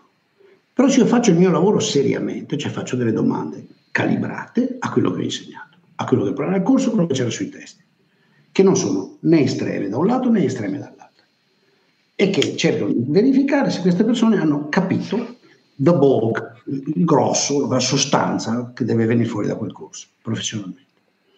Allora io dico, tu hai a disposizione 20 domande, 25 to, non di più, vere. Le altre sono varianti sulla stessa. È vero, il meccanismo poi dell'orale è una follia. Perché quello che fa l'orale per l'ottavo ha un vantaggio su quello che lo fa per primo, enorme. Perché il professore all'ottavo torna alle domande iniziali, c'è poco da fare. E lo stesso vale per l'iscritto. Cioè, è banale. Diventa un terno all'otto. Poi con l'opzione di rifiutarlo non è neanche più un terno all'otto. È solo questione di aver pazienza. Sì, no, quello è vero. a me a me la cosa del, del come si chiama, dell'appello singolo va bene come concetto. Uno, due. Poi ho molte. Sì, sì, no, ma vabbè, facciamo uno. Poi eh, ho un po' paura del fatto di mettere tutte una settimana, magari, ah, come succede in molti posti. Ok, il punto mio è un altro. Ok, proviamo. Io non so se ce la farei, eh, francamente. Proviamo. Però, se su una classe di 30 persone lo passano in due, che succede a quel punto? Non so. Siamo, in 28 siamo idioti, perché io già mi metto da parte di quelli che non lo passano. O il professore capisce che forse e qui torna utile la gaussiana perché con ogni cosa c'è i suoi pro e i suoi contro non sono uno stimatore però battuto e quante volte è successo una cosa del genere? non lo so prof io ho tanti amici no, no, che, eh, Lorenzo quante volte è successo una roba del genere o Lorenzo come, come per, quante volte è successo? io devo disegnare un'istituzione sociale su casi di probabilità 1 su 10.000 o devo disegnare un'istituzione sociale su il grosso della distribuzione normale appunto e poi le code vediamo. Proprio io ne ho avuti di esami in cui l'hanno passato neanche il 10%, ne ho avuti. Primo semestre 2 su 3, del primo semestre, primo anno 2 su 3, primo appello l'hanno passato in, uno l'hanno passato in 17, l'altro in 23, su più di 150. Che si fa? Non lo so, magari non avevano fatto un cazzo. Quando io ho fatto giurisprudenza a Padova, quando ho fatto giurisprudenza a Padova, l'esame terrificante del primo anno erano diritto privato e diritto pubblico romano eh, di Antonio Burdese. Dove passava uno su, ci mettevano, la gente arrivava prima di laurearsi, l'aveva provato 12 volte. Adesso non ti dico cosa è successo a me. No, me lo ricordo, l'ho letto. No, 1,26 1,24. Ah, però, sì, sì, la storia. Però, capisci, cioè, tra l'altro, tra l'altro, tutto questo fa parte del fatto che lì, vedete che la, il meccanismo per cui non si può aggiustare un pezzo della macchinetta, bisogna rifarla. In Italia esiste una cultura del professore cattivo, passare, eccetera. Cioè, io una cosa che ho imparato negli Stati Uniti, io non faccio né il cattivo né il buono. A me dispiace, specialmente nel dottorato, quando ho degli studenti che non passano. Infatti nel dottorato gli diamo un retake, uno. E poi nei casi estremi c'è la PIL, la faculty discute, l'esame, sono una roba, sembra che leggi il Papa. Ok? Quindi se la scuola, se non sta organizzata bene, e c'è un controllo reciproco fra i colleghi a livello di dipartimento. Il professore che pensa che insegnare sia fare il carogna e bocciare la gente per il gusto di bocciare, gli spieghi guarda che questo non è il tuo lavoro. Il tuo lavoro è insegnare delle robe far sì che passino. Poi certo, se, questi, se c'è un meccanismo in cui questi non fanno niente, ok, però se tu sei l'unico che boccia sempre e gli altri no, allora il problema è tuo. E vabbè, quindi capisci che di nuovo non è che io voglio buttare via una regola buona che potrebbe valere per l'80% dei docenti, il 90% dei docenti, il 90% dei studenti, perché ne ho due anomali. Sono quei due che devo andare a... a, a, a e qui torniamo a un altro problema dell'università italiana, e cioè che i docenti vanno valutati internamente, esternamente, vanno anche puniti quando non fanno il loro lavoro. No, a me va benissimo come risposta. Però quindi mia non voglio buttare via, perché infatti, da dove viene quella cosa lì? Viene, perché siccome sono vecchio abbastanza, viene dal 68. Ora è vero che nel 68, con l'università in quegli anni, che era studiata per essere assolutamente selettiva, aristocratica, esclusiva, di fronte alla crescita della scolarità di massa, la reazione di molta della docenza che si sentiva toccata nel suo stato di chiarissimo, eccellentissimo professore era eh, la bocciatura come soluzione. Ma la bocciatura, su quello ha ragione Milani, la bocciatura è il fallimento di un sistema scolastico quando diventa una questione sistematica, non la bocciatura eccezionale, la bocciatura come regola è il fallimento di un sistema scolastico. Non hai fatto il tuo lavoro. Non hai motivato gli studenti, non hai calibrato l'insegnamento al livello appropriato, non hai fatto gli esami. Allora, certo, la reazione del movimento di studenti fu vogliamo gli appelli, eccetera, perché appunto altrimenti ci bocciano gratuitamente. Bene, ma era 50 e passi anni fa, era una situazione, il problema era trasformare l'università e adeguarla a una situazione di università di massa in cui il meccanismo della bocciatura, della punizione, della, della, dell'ostilità fra studenti e docenti deve sparire. Certo che se rimani con una struttura di 60 anni prima, eh, ovviamente ottieni una degenerazione, capisci? Quello che voglio oh, dire. Cioè, voi dovete chiedere quello, non il lassismo, perché se chiedete il lassismo vi fate danno. Sì, ma secondo me il fatto che tanti bocciano, soprattutto i primi anni, deriva da una scarsa preparazione alle superiori. Cioè, io non ho nessun dubbio su questo. Tantissimi non sanno studiare, cioè c'è poco da fare. Arrivano che non sanno studiare, poi il primo anno di solito non è neanche facilissimo, E quindi non so se eh, mettere soltanto un appello prima di dare alle persone la possibilità di prepararsi per bene sia un'ottima cosa. Cioè, non, in astratto non sono contrario, eh, però cioè, se ritorna lì, eh, se, se te eh, fai quei, quei punteggi ai test PISA, è difficile che poi eh, all'università sei iperpreparato per dare dei begli esami.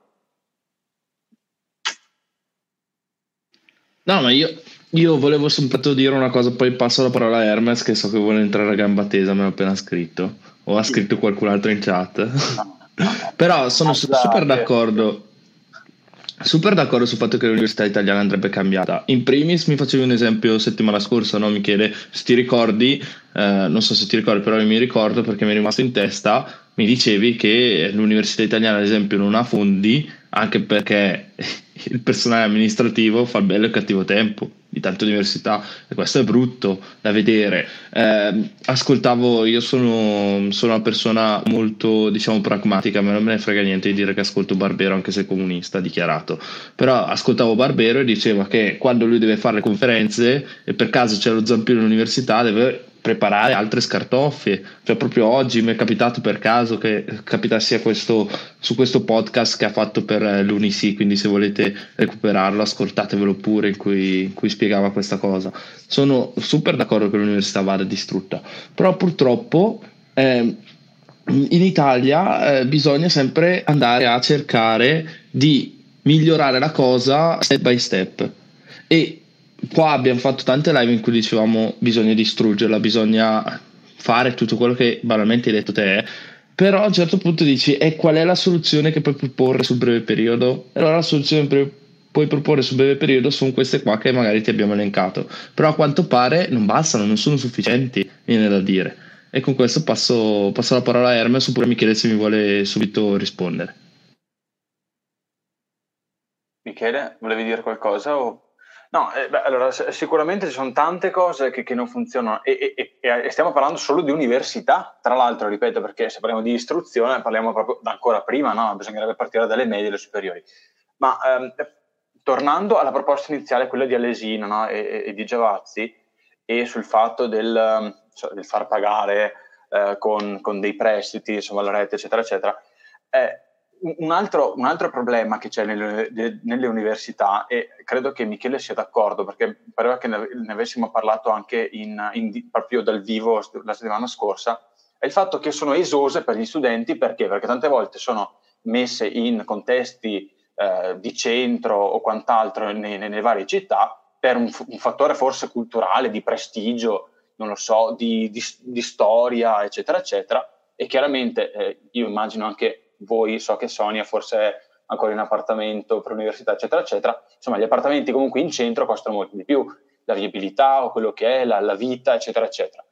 Eh, fare dei poli universitari magari più fruibili per gli studenti, visto che sono gli studenti che devono essere poi formati messi, e devono essere messi al centro no, de, del, de, dell'obiettivo dell'università, cioè formare gli studenti per così che escano eccetera, eccetera, e, e, che, e, che, devono frequentare. Ecco, se noi mettiamo, facciamo dei poli universitari più fruibili, più comodi e meno costosi da frequentare anche per gli studenti, questo può essere un altro spunto, per esempio, perché incentivi anche eh, gli studenti a, a, a, frequentare l'università, perché poi un altro, un altro grande problema dell'Italia è quello che c'è un abbandono scolastico pazzesco e ci sono pochi laureati, cioè c'è poca gente che va all'università proprio, che ci accede all'università. Quindi questo è anche un altro tema, no? Collegato. Buttato lì il sasso.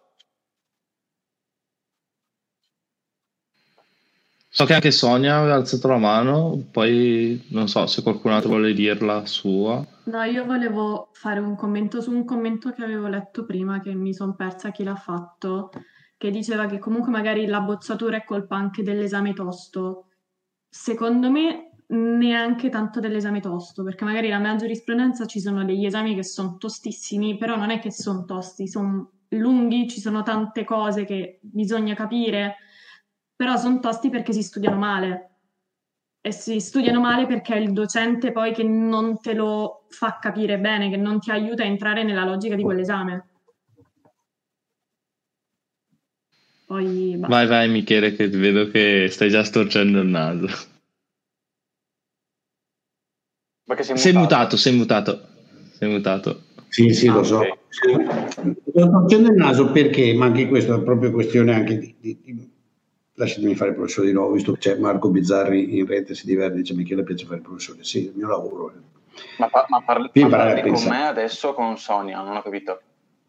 Parlo con tutti. Ah, boh, okay. Nel senso che avete tutti, ed è una cosa tipica, uh,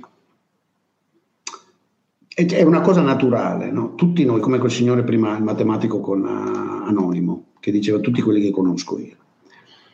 Quando si studia un sistema, com- non dico complesso, non so che sia complesso, ampio ed eterogeneo, dove vi sono persone eterogenee, situazioni eterogenee, milioni di persone coinvolte nel tempo, nello spazio e milioni di fattori, non ci si può basare sull'esperienza personale. In un certo senso l'esperienza personale va buttata via. Lo dico, cioè se io dovessi giudicare l'unità italiana degli anni fine 70, seconda metà dei 70 inizio dell'80, sull'esperienza personale mia, direi una roba fantastica. Capite?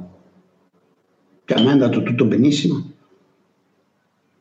Il voto più basso che ho preso è stato 24 con Burdese perché mi ha detto che citavo troppo dalla, perché avevo citato De Martino e Guarino che lui stavano sul cazzo, però giusto poi ho mandato a fanculo. Poi da allora ho preso solo 27, 28, 29, 30, 90%. Mi sono laureato 110 lode lavorando, stralavorando, eccetera, eccetera, eccetera. Cosa cazzo vuol dire? Vuol dire niente. Vuol dire niente.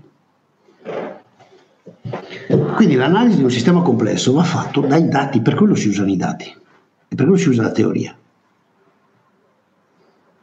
Perché se noi partiamo dall'esperienza personale, finiamo come la Castelli. No, ma a me mi ha detto mio cugino, ma questo lo dice lei, ma vaffanculo. Capite? Cioè, bisogna farlo sto sforzo. Uno sforzo è proprio lo sforzo che ti permette di andare di, da, dall'esperienziale. Se volete fare, facciamo, uno per carità può dire, io la vita la vivo a livello esperienziale. Ci sono io, ci sono svariate teorie filosofiche, se fosse Dufero Palma ci lanceremo in fenomenologie e esistenzialismi a raccontare la nostra esperienza. Però se voglio fare un'analisi di un sistema sociale e coinvolgere le persone, devo partire dai dati, da un modello. E allora tutti questi elementi, cioè il professore che non spiega, sì, ma magari lo studente che non capisce, magari la mancanza di motivazione da entrambi i lati, magari l'unbalancing nella, nella sequenza di corsi che l'università offre, magari tante robe. Ok? Quindi io non sto dicendo che le cose che mi sono sentito dire siano erronee, sono tutte corrette nel senso che tutte riportano dei dati, delle osservazioni vere. Il punto è metterle assieme. Se vuoi parlare di una riforma del sistema, devi partire dal metterle assieme. Devi riuscire a metterle assieme e vedere in una specie di equilibrio generale questi fattori no? quali sono i determinanti. Se non fai quello, fai il grillino, ma non lo fai. Fa, eh, capite? Cioè io proprio questo ve lo dico onestamente perché io sento l'afflato vostro e quindi vi dico fate uno sforzo di analisi, cioè quando Nazareno viene con i numeri eh, mi piace di più e dopo magari mi questiono anche i numeri, eh, non è che i numeri siano mamma santissima Mosè con le tavole. I numeri vanno letti anche quelli, cioè che dati sono, che, che gruppi di età sono, come li ha misurato, cioè tutte queste robe qua, no? Come abbiamo visto, no? se uno guardava male la prima tabella, scusa, il grafico, e non capiva che lui l'aveva rebalance a 100 tutto, avrebbe potuto pensare che la percentuale di laureati occupati è inferiore a quella dei diplomati occupati. No, è superiore, però è cresciuta meno, anzi è calata di più che, hai, capisci un'altra roba, capisci una cosa rispetto alla dinamica e non rispetto al livello.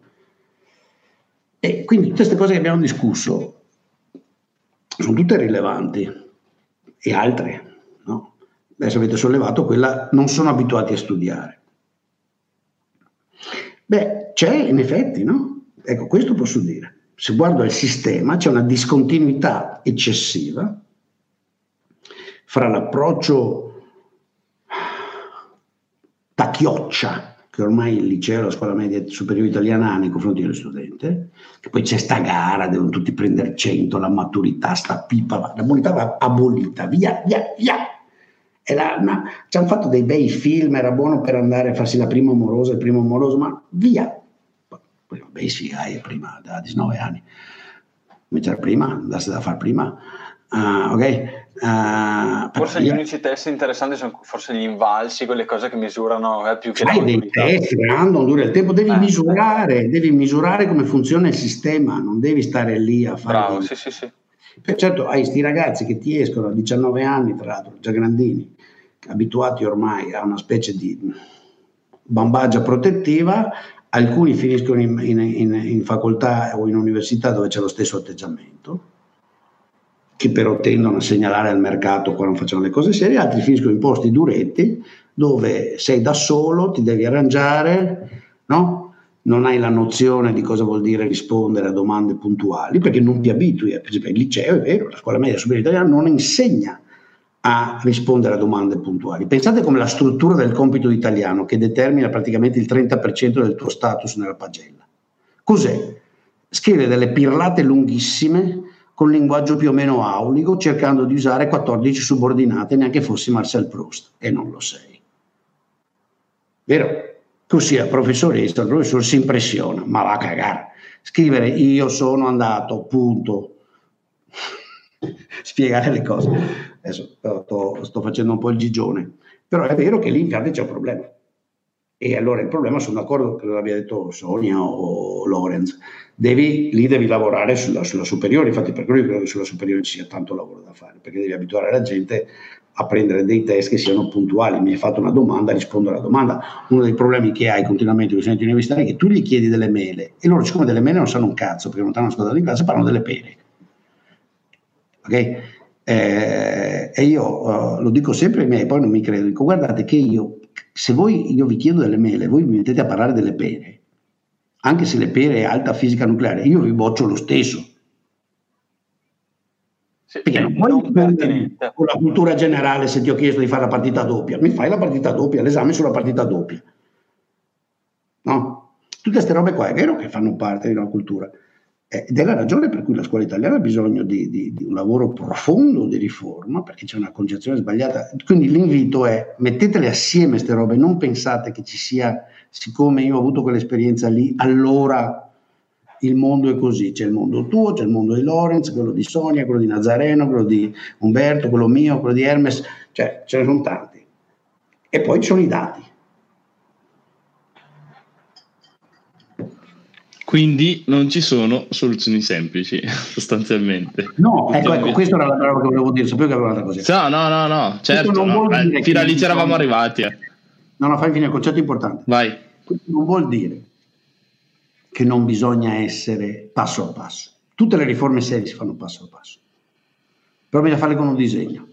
Eh, cioè, lui dovreste, dovrebbe nascere in Italia il movimento degli studenti che vogliono vivere, e dovrebbe incorporare qualsiasi giovane italiano dai 16 ai 30, anche quelli che sono usciti dall'università, capite questo? Quelli che sono usciti dall'università, che sono già laureati, guadagneranno nella loro vita futura se l'università italiana si, si riformerà, anche se a loro non ci toccheranno più, a parte che è molto probabile che la debbano toccare, perché una delle cose che l'università non offre, invece dovrebbe offrire, sono corsi di tipo master veri, brevi, non tre quarti ministeriali oggi offrono questi mini master che sono delle panzane perché non sono professionalizzati. Di nuovo, sia chiaro, ho detto tre quarti perché ci sono alcuni che sono professionalizzati.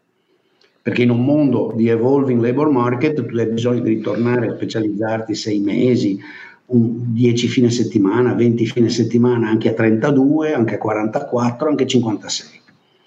E l'università è l'unico posto che te lo può offrire se ha una relazione vera col sistema economico. Quindi ovviamente una riforma universitaria serve anche a chi a 32 sta già lavorando perché magari fra 8 anni, santi Dio, deve riuscire a imparare rapidamente nel giro di 6 mesi una roba difficile nuova che è venuta fuori, dalla quale però può dipendere il suo futuro lavorativo. E quel movimento lì dovrebbe dire guardate, noi andiamo passo passo, però questa è la traiettoria. Queste sono le direttrici, noi vogliamo cambiare questo, questo, questo e quell'altro. Ok, cominciamo da qua. Secondo me bisogna cambiare, cominciare dalla, dalla, dalla questione fondazione e dire all'università siete autonomi per davvero, competete, poi il resto vediamo. Okay? Quindi non è questione di non essere gradualisti, è questione di essere gradualisti con una visione. Se no vale la storia che hai detto prima, che si è preso il taccone del buso, perché fai certo. i tacconi a casa. Là dove si straccia, aggiusti al volo, col colore sbagliato, col filo del colore sbagliato. No, no, no. Ma allora eh, ti pongo questa domanda, perdonatemi se faccio questa domanda, che un po' fuori esce, però non tantissimo, perché comunque riguarda sempre l'istruzione. Gli istituti tecnici superiori, li, li bocciamo o li teniamo? Li, li, anzi, li facciamo andare meglio? Non so, li sosteniamo? Cosa facciamo con questi? Perché questo secondo me è un tema che abbiamo affrontato, penso che siamo pochiss- una delle pochissime pagine di economia che tratta di istituti tecnici superiori e secondo me sono una buona, una buona soluzione purtroppo bre- di breve periodo okay, ai mali della, dell'Italia. No, guarda, Bisognerebbe... Io, io, io, ribadisco una cosa. Ah, scusa, Vai. ho interrotto qualcuno?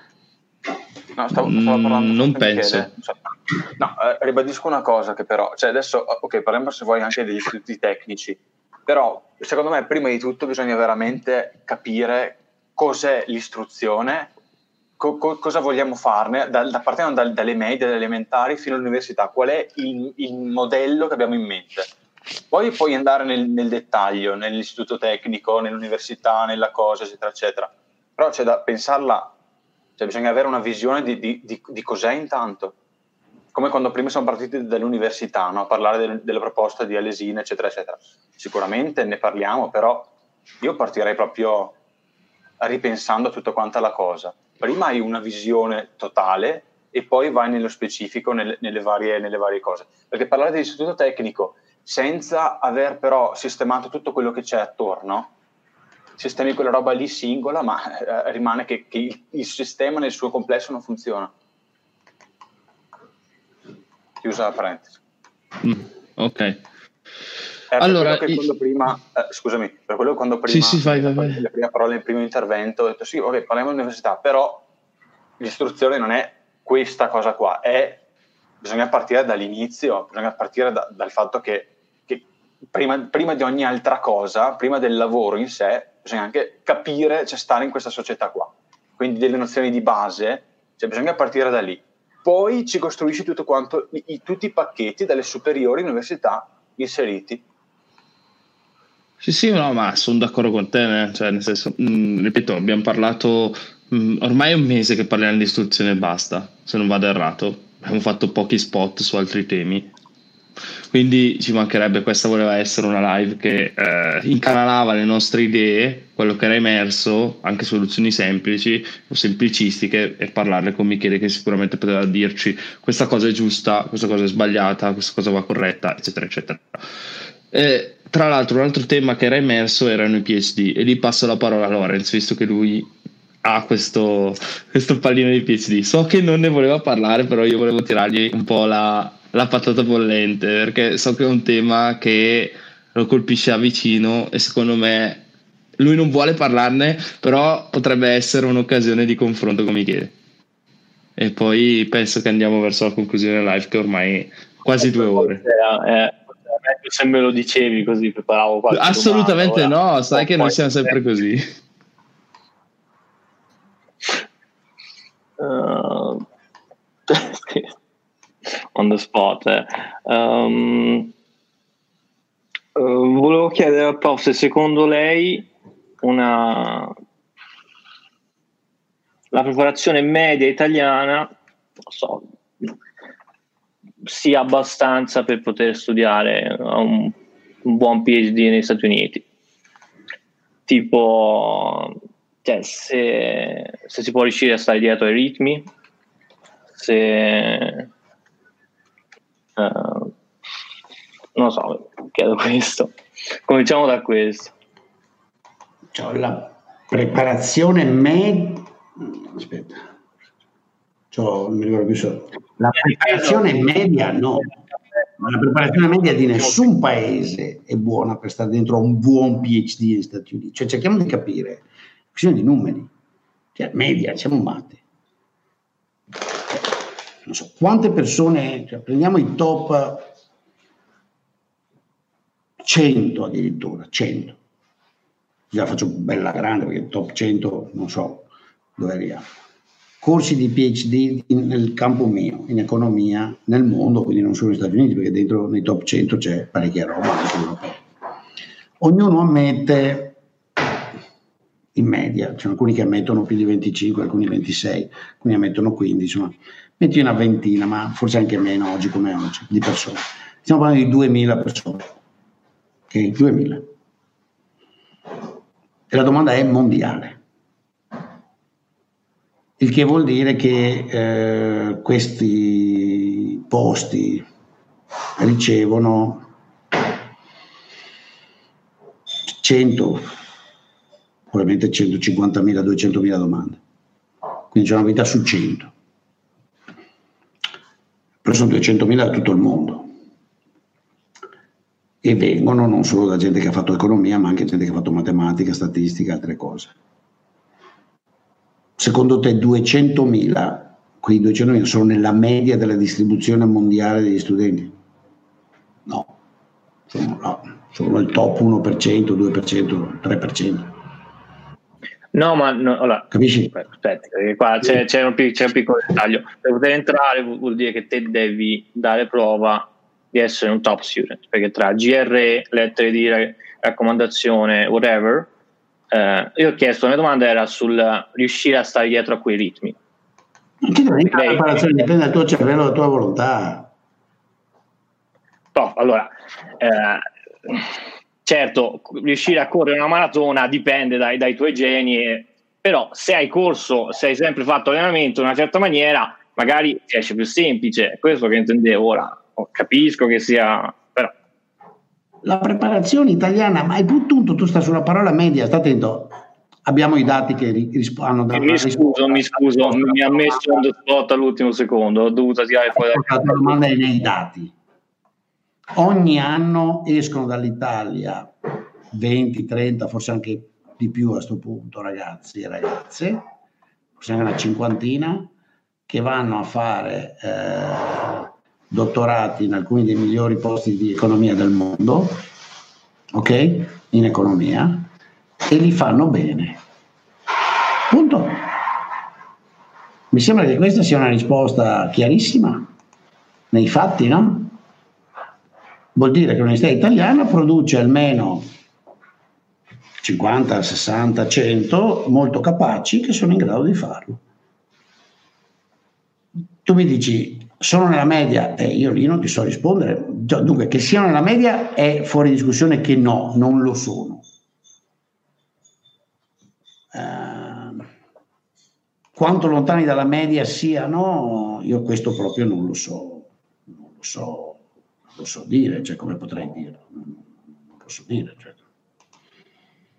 No, no, no, non posso dirlo. Non, e questa cosa è nata da eh, lei che mi ricordo l'ultima volta che intervistammo disse che smise di fare alpinismo o comunque qualsiasi tipo di allenamento e un altro mio professore che anche lui fece negli Stati Uniti che mi disse che passava le nottate a bere caffè per stare dietro a tutti gli assignments che gli venivano dati e, e sono rimasto un po' male perché comunque ma sì, cioè, due persone. Potete fare tutte le cose che volete, l'ho detto, chiedetelo ai ragazzi, dovete chiederlo a quelli che lo fanno adesso, perché magari adesso è cambiato, devo dire adesso è più rilassato, ai tempi miei era un po' più duri, duro secondo me, ehm, eh, si finiva anche molto più rapidamente, io ho finito il PhD in due anni e mezzo, cioè io ho cominciato il eh, dottorato a Rochester nel, settembre dell'83 e nel uh, aprile dell'86 senza neanche andare sul mercato Chicago mi ha fatto un'offerta per telefono quindi, e mi ero preso un semestre di leave per ragioni mie quindi. Adesso la gente ci mette 5 anche 6 anni i primi anni sono molto duri, certo, certo che devi, adesso poi dipende, ma sì, sì, ma la cosa che ha detto il tuo amico, cioè, non vai a, cioè, scordatevela sta roba che dovete andare al cinema. Siete Andrea Mascolet, eh, per carità, beati voi, o David Levine, guardate al cinema. Uh, anzi, dei weekend, prendete anche l'aereo, andate, andate a Acapulco, però, um, però quello normale, normale con un IQ piuttosto sostanziale, diciamo tranquillamente sopra 120, 125, 30, lavora poi dipende dai posti, ci sono dei posti più rilassati, non è che sono tutti uguali, sono dei posti più duri di altri, non è che uno dice top 100, sì, però insomma, c'è differenza, differenza. C'è, c'è livello, comunque sì, cioè il, il, ritmo di studio non è quello che avete in mente voi dall'università italiana o altrove, eh, perché anche il college americano cioè, c'è una discontinuità fra entrare a fare i dottorati di ricerca a livello alto, dove punti all'accademia, e aver fare anche una buona laurea in un buon posto, um, Bocconi, Complutense, l'ESI, UCL, Princeton, sono due robe diverse. Sono due robe diverse. Su questo non c'è dubbio alcuno. Ok, ok, ok, ok. Insomma, penso che abbiamo parlato di tutto. Superiori, Mm, forse le medie che abbiamo saltato, le elementari, no, no, no, una battutina l'abbiamo portata. È vastissimo, impossibile, è, è stato, abbiamo. Certo, no, no, no, no, molto... no, voleva essere più... No, l'ho trovata molto interessante. Io ve lo dico, dovreste, va benissimo che lo facciate, per portate gente, dovete, cioè, è, il, è la, forse la cosa più importante da fare, animare migliaia di giovani italiani a creare un nuovo movimento studentesco. Quello per la rinascita l'università italiana, sì, potreste mm, essere cinque, quelli che danno la studio, i magnifici 5. Erano 7, vabbè trovato Occhio che i magnifici 7 in tutti i film finiscono sempre, sono simpaticissimi, bravissimi, ne ammazzano un fottio, però poi muoiono anche loro. Quindi scegliamo fortuna siamo solo 6. Kurosawa, però considerando Samurai, no, considerando sbaglia la Peggy, no, non era Peggy, chi era? Chi è il di Magnificent so. Seven? Non lo so, non lo so. Guarda... Però so soltanto una cosa, Michele. Siamo in 14 in relazione e chi è che se ne occupa di YouTube sono in 5. Perché così non porta sfiga che, che vi voglio belli e vivi e veggeti. Però... Comunque Però... io avrei un'altra domanda per il prof, molto veloce, sempre sul PhD. Uh, okay, se mi dovesse vai. mettere in ordine, farmi il ranking tra queste tre cose per importanza, uh, GRE, uh, lettere di presentazione e previous research work. Come andrebbero? Research work a meno che non sia eccezionale con un cazzo. Ok, quindi terzo, lettere di presentazione GRE, qual è più importante e di Il quanto? Preso. No, no, non, lì non c'è ranking, devi essere al top in tutte. E questa è un'altra roba. No, no, scusi, non ho eh, capito. Ho chiesto tra eh, GRE e lettere. È, multi, è multidimensionale, quindi eh, la selezione è tale, la concorrenza è tale che o sei on the top everywhere in quei 3-4 criteri o se no non hai neanche chance.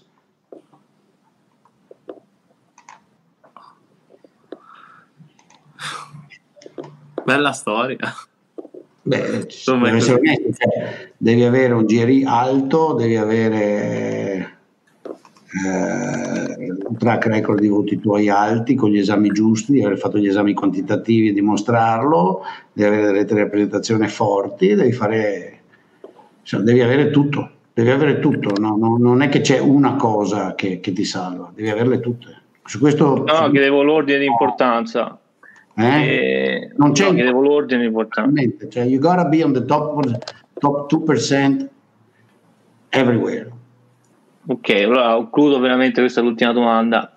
Uh, lettere di presentazione. Scusate ragazzi, che no, no, no, adesso mai più.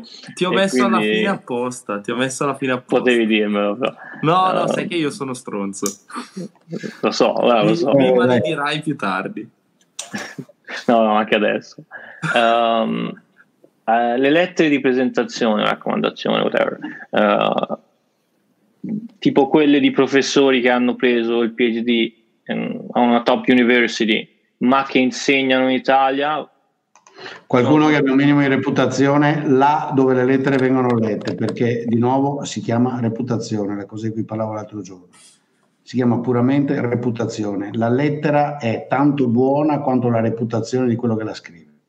Anche perché tante volte quando hai il dubbio lo chiami al telefono e gli dici, ascolta, hai scritto queste robe. Ora, lo prendo o non lo prendo? Guarda che ho XYZ uh, con cui lo sto confrontando. E lui sa che se ti tira un bidone, tutti i suoi studenti futuri bravi, magari più bravi di te che gli raccomandi, tu non li prenderai, che ti raccomanda, tu non lo prenderai più perché lui ti ha tirato un bidone. Quindi c'è la sua reputazione on the line nel momento in cui dice prendi Tizio Caio Sempronio. Hai capito? Uh, quindi deve essere la lettera di una persona di cui mi fido. Perché se la lettera di una persona di cui non so nulla, per carità, se sono tutte lettere di persone di cui non so nulla, vabbè, andrò a vedere chi sono, che reputazione accademica hanno, cosa hanno pubblicato, cosa non hanno pubblicato, cercherò di informarmi su di loro. Ma se, come spesso capita, sono persone che una, di riffe o di raffe, se non le conosco io, le conosco un collega, se non le conosce il collega, le conosce il coautore del collega, ah, c'è la sua reputazione chi ha tanta reputazione se la gioca di più, chi ne ha meno se la gioca di meno, però c'è la reputazione, non, c'è, non ci sono...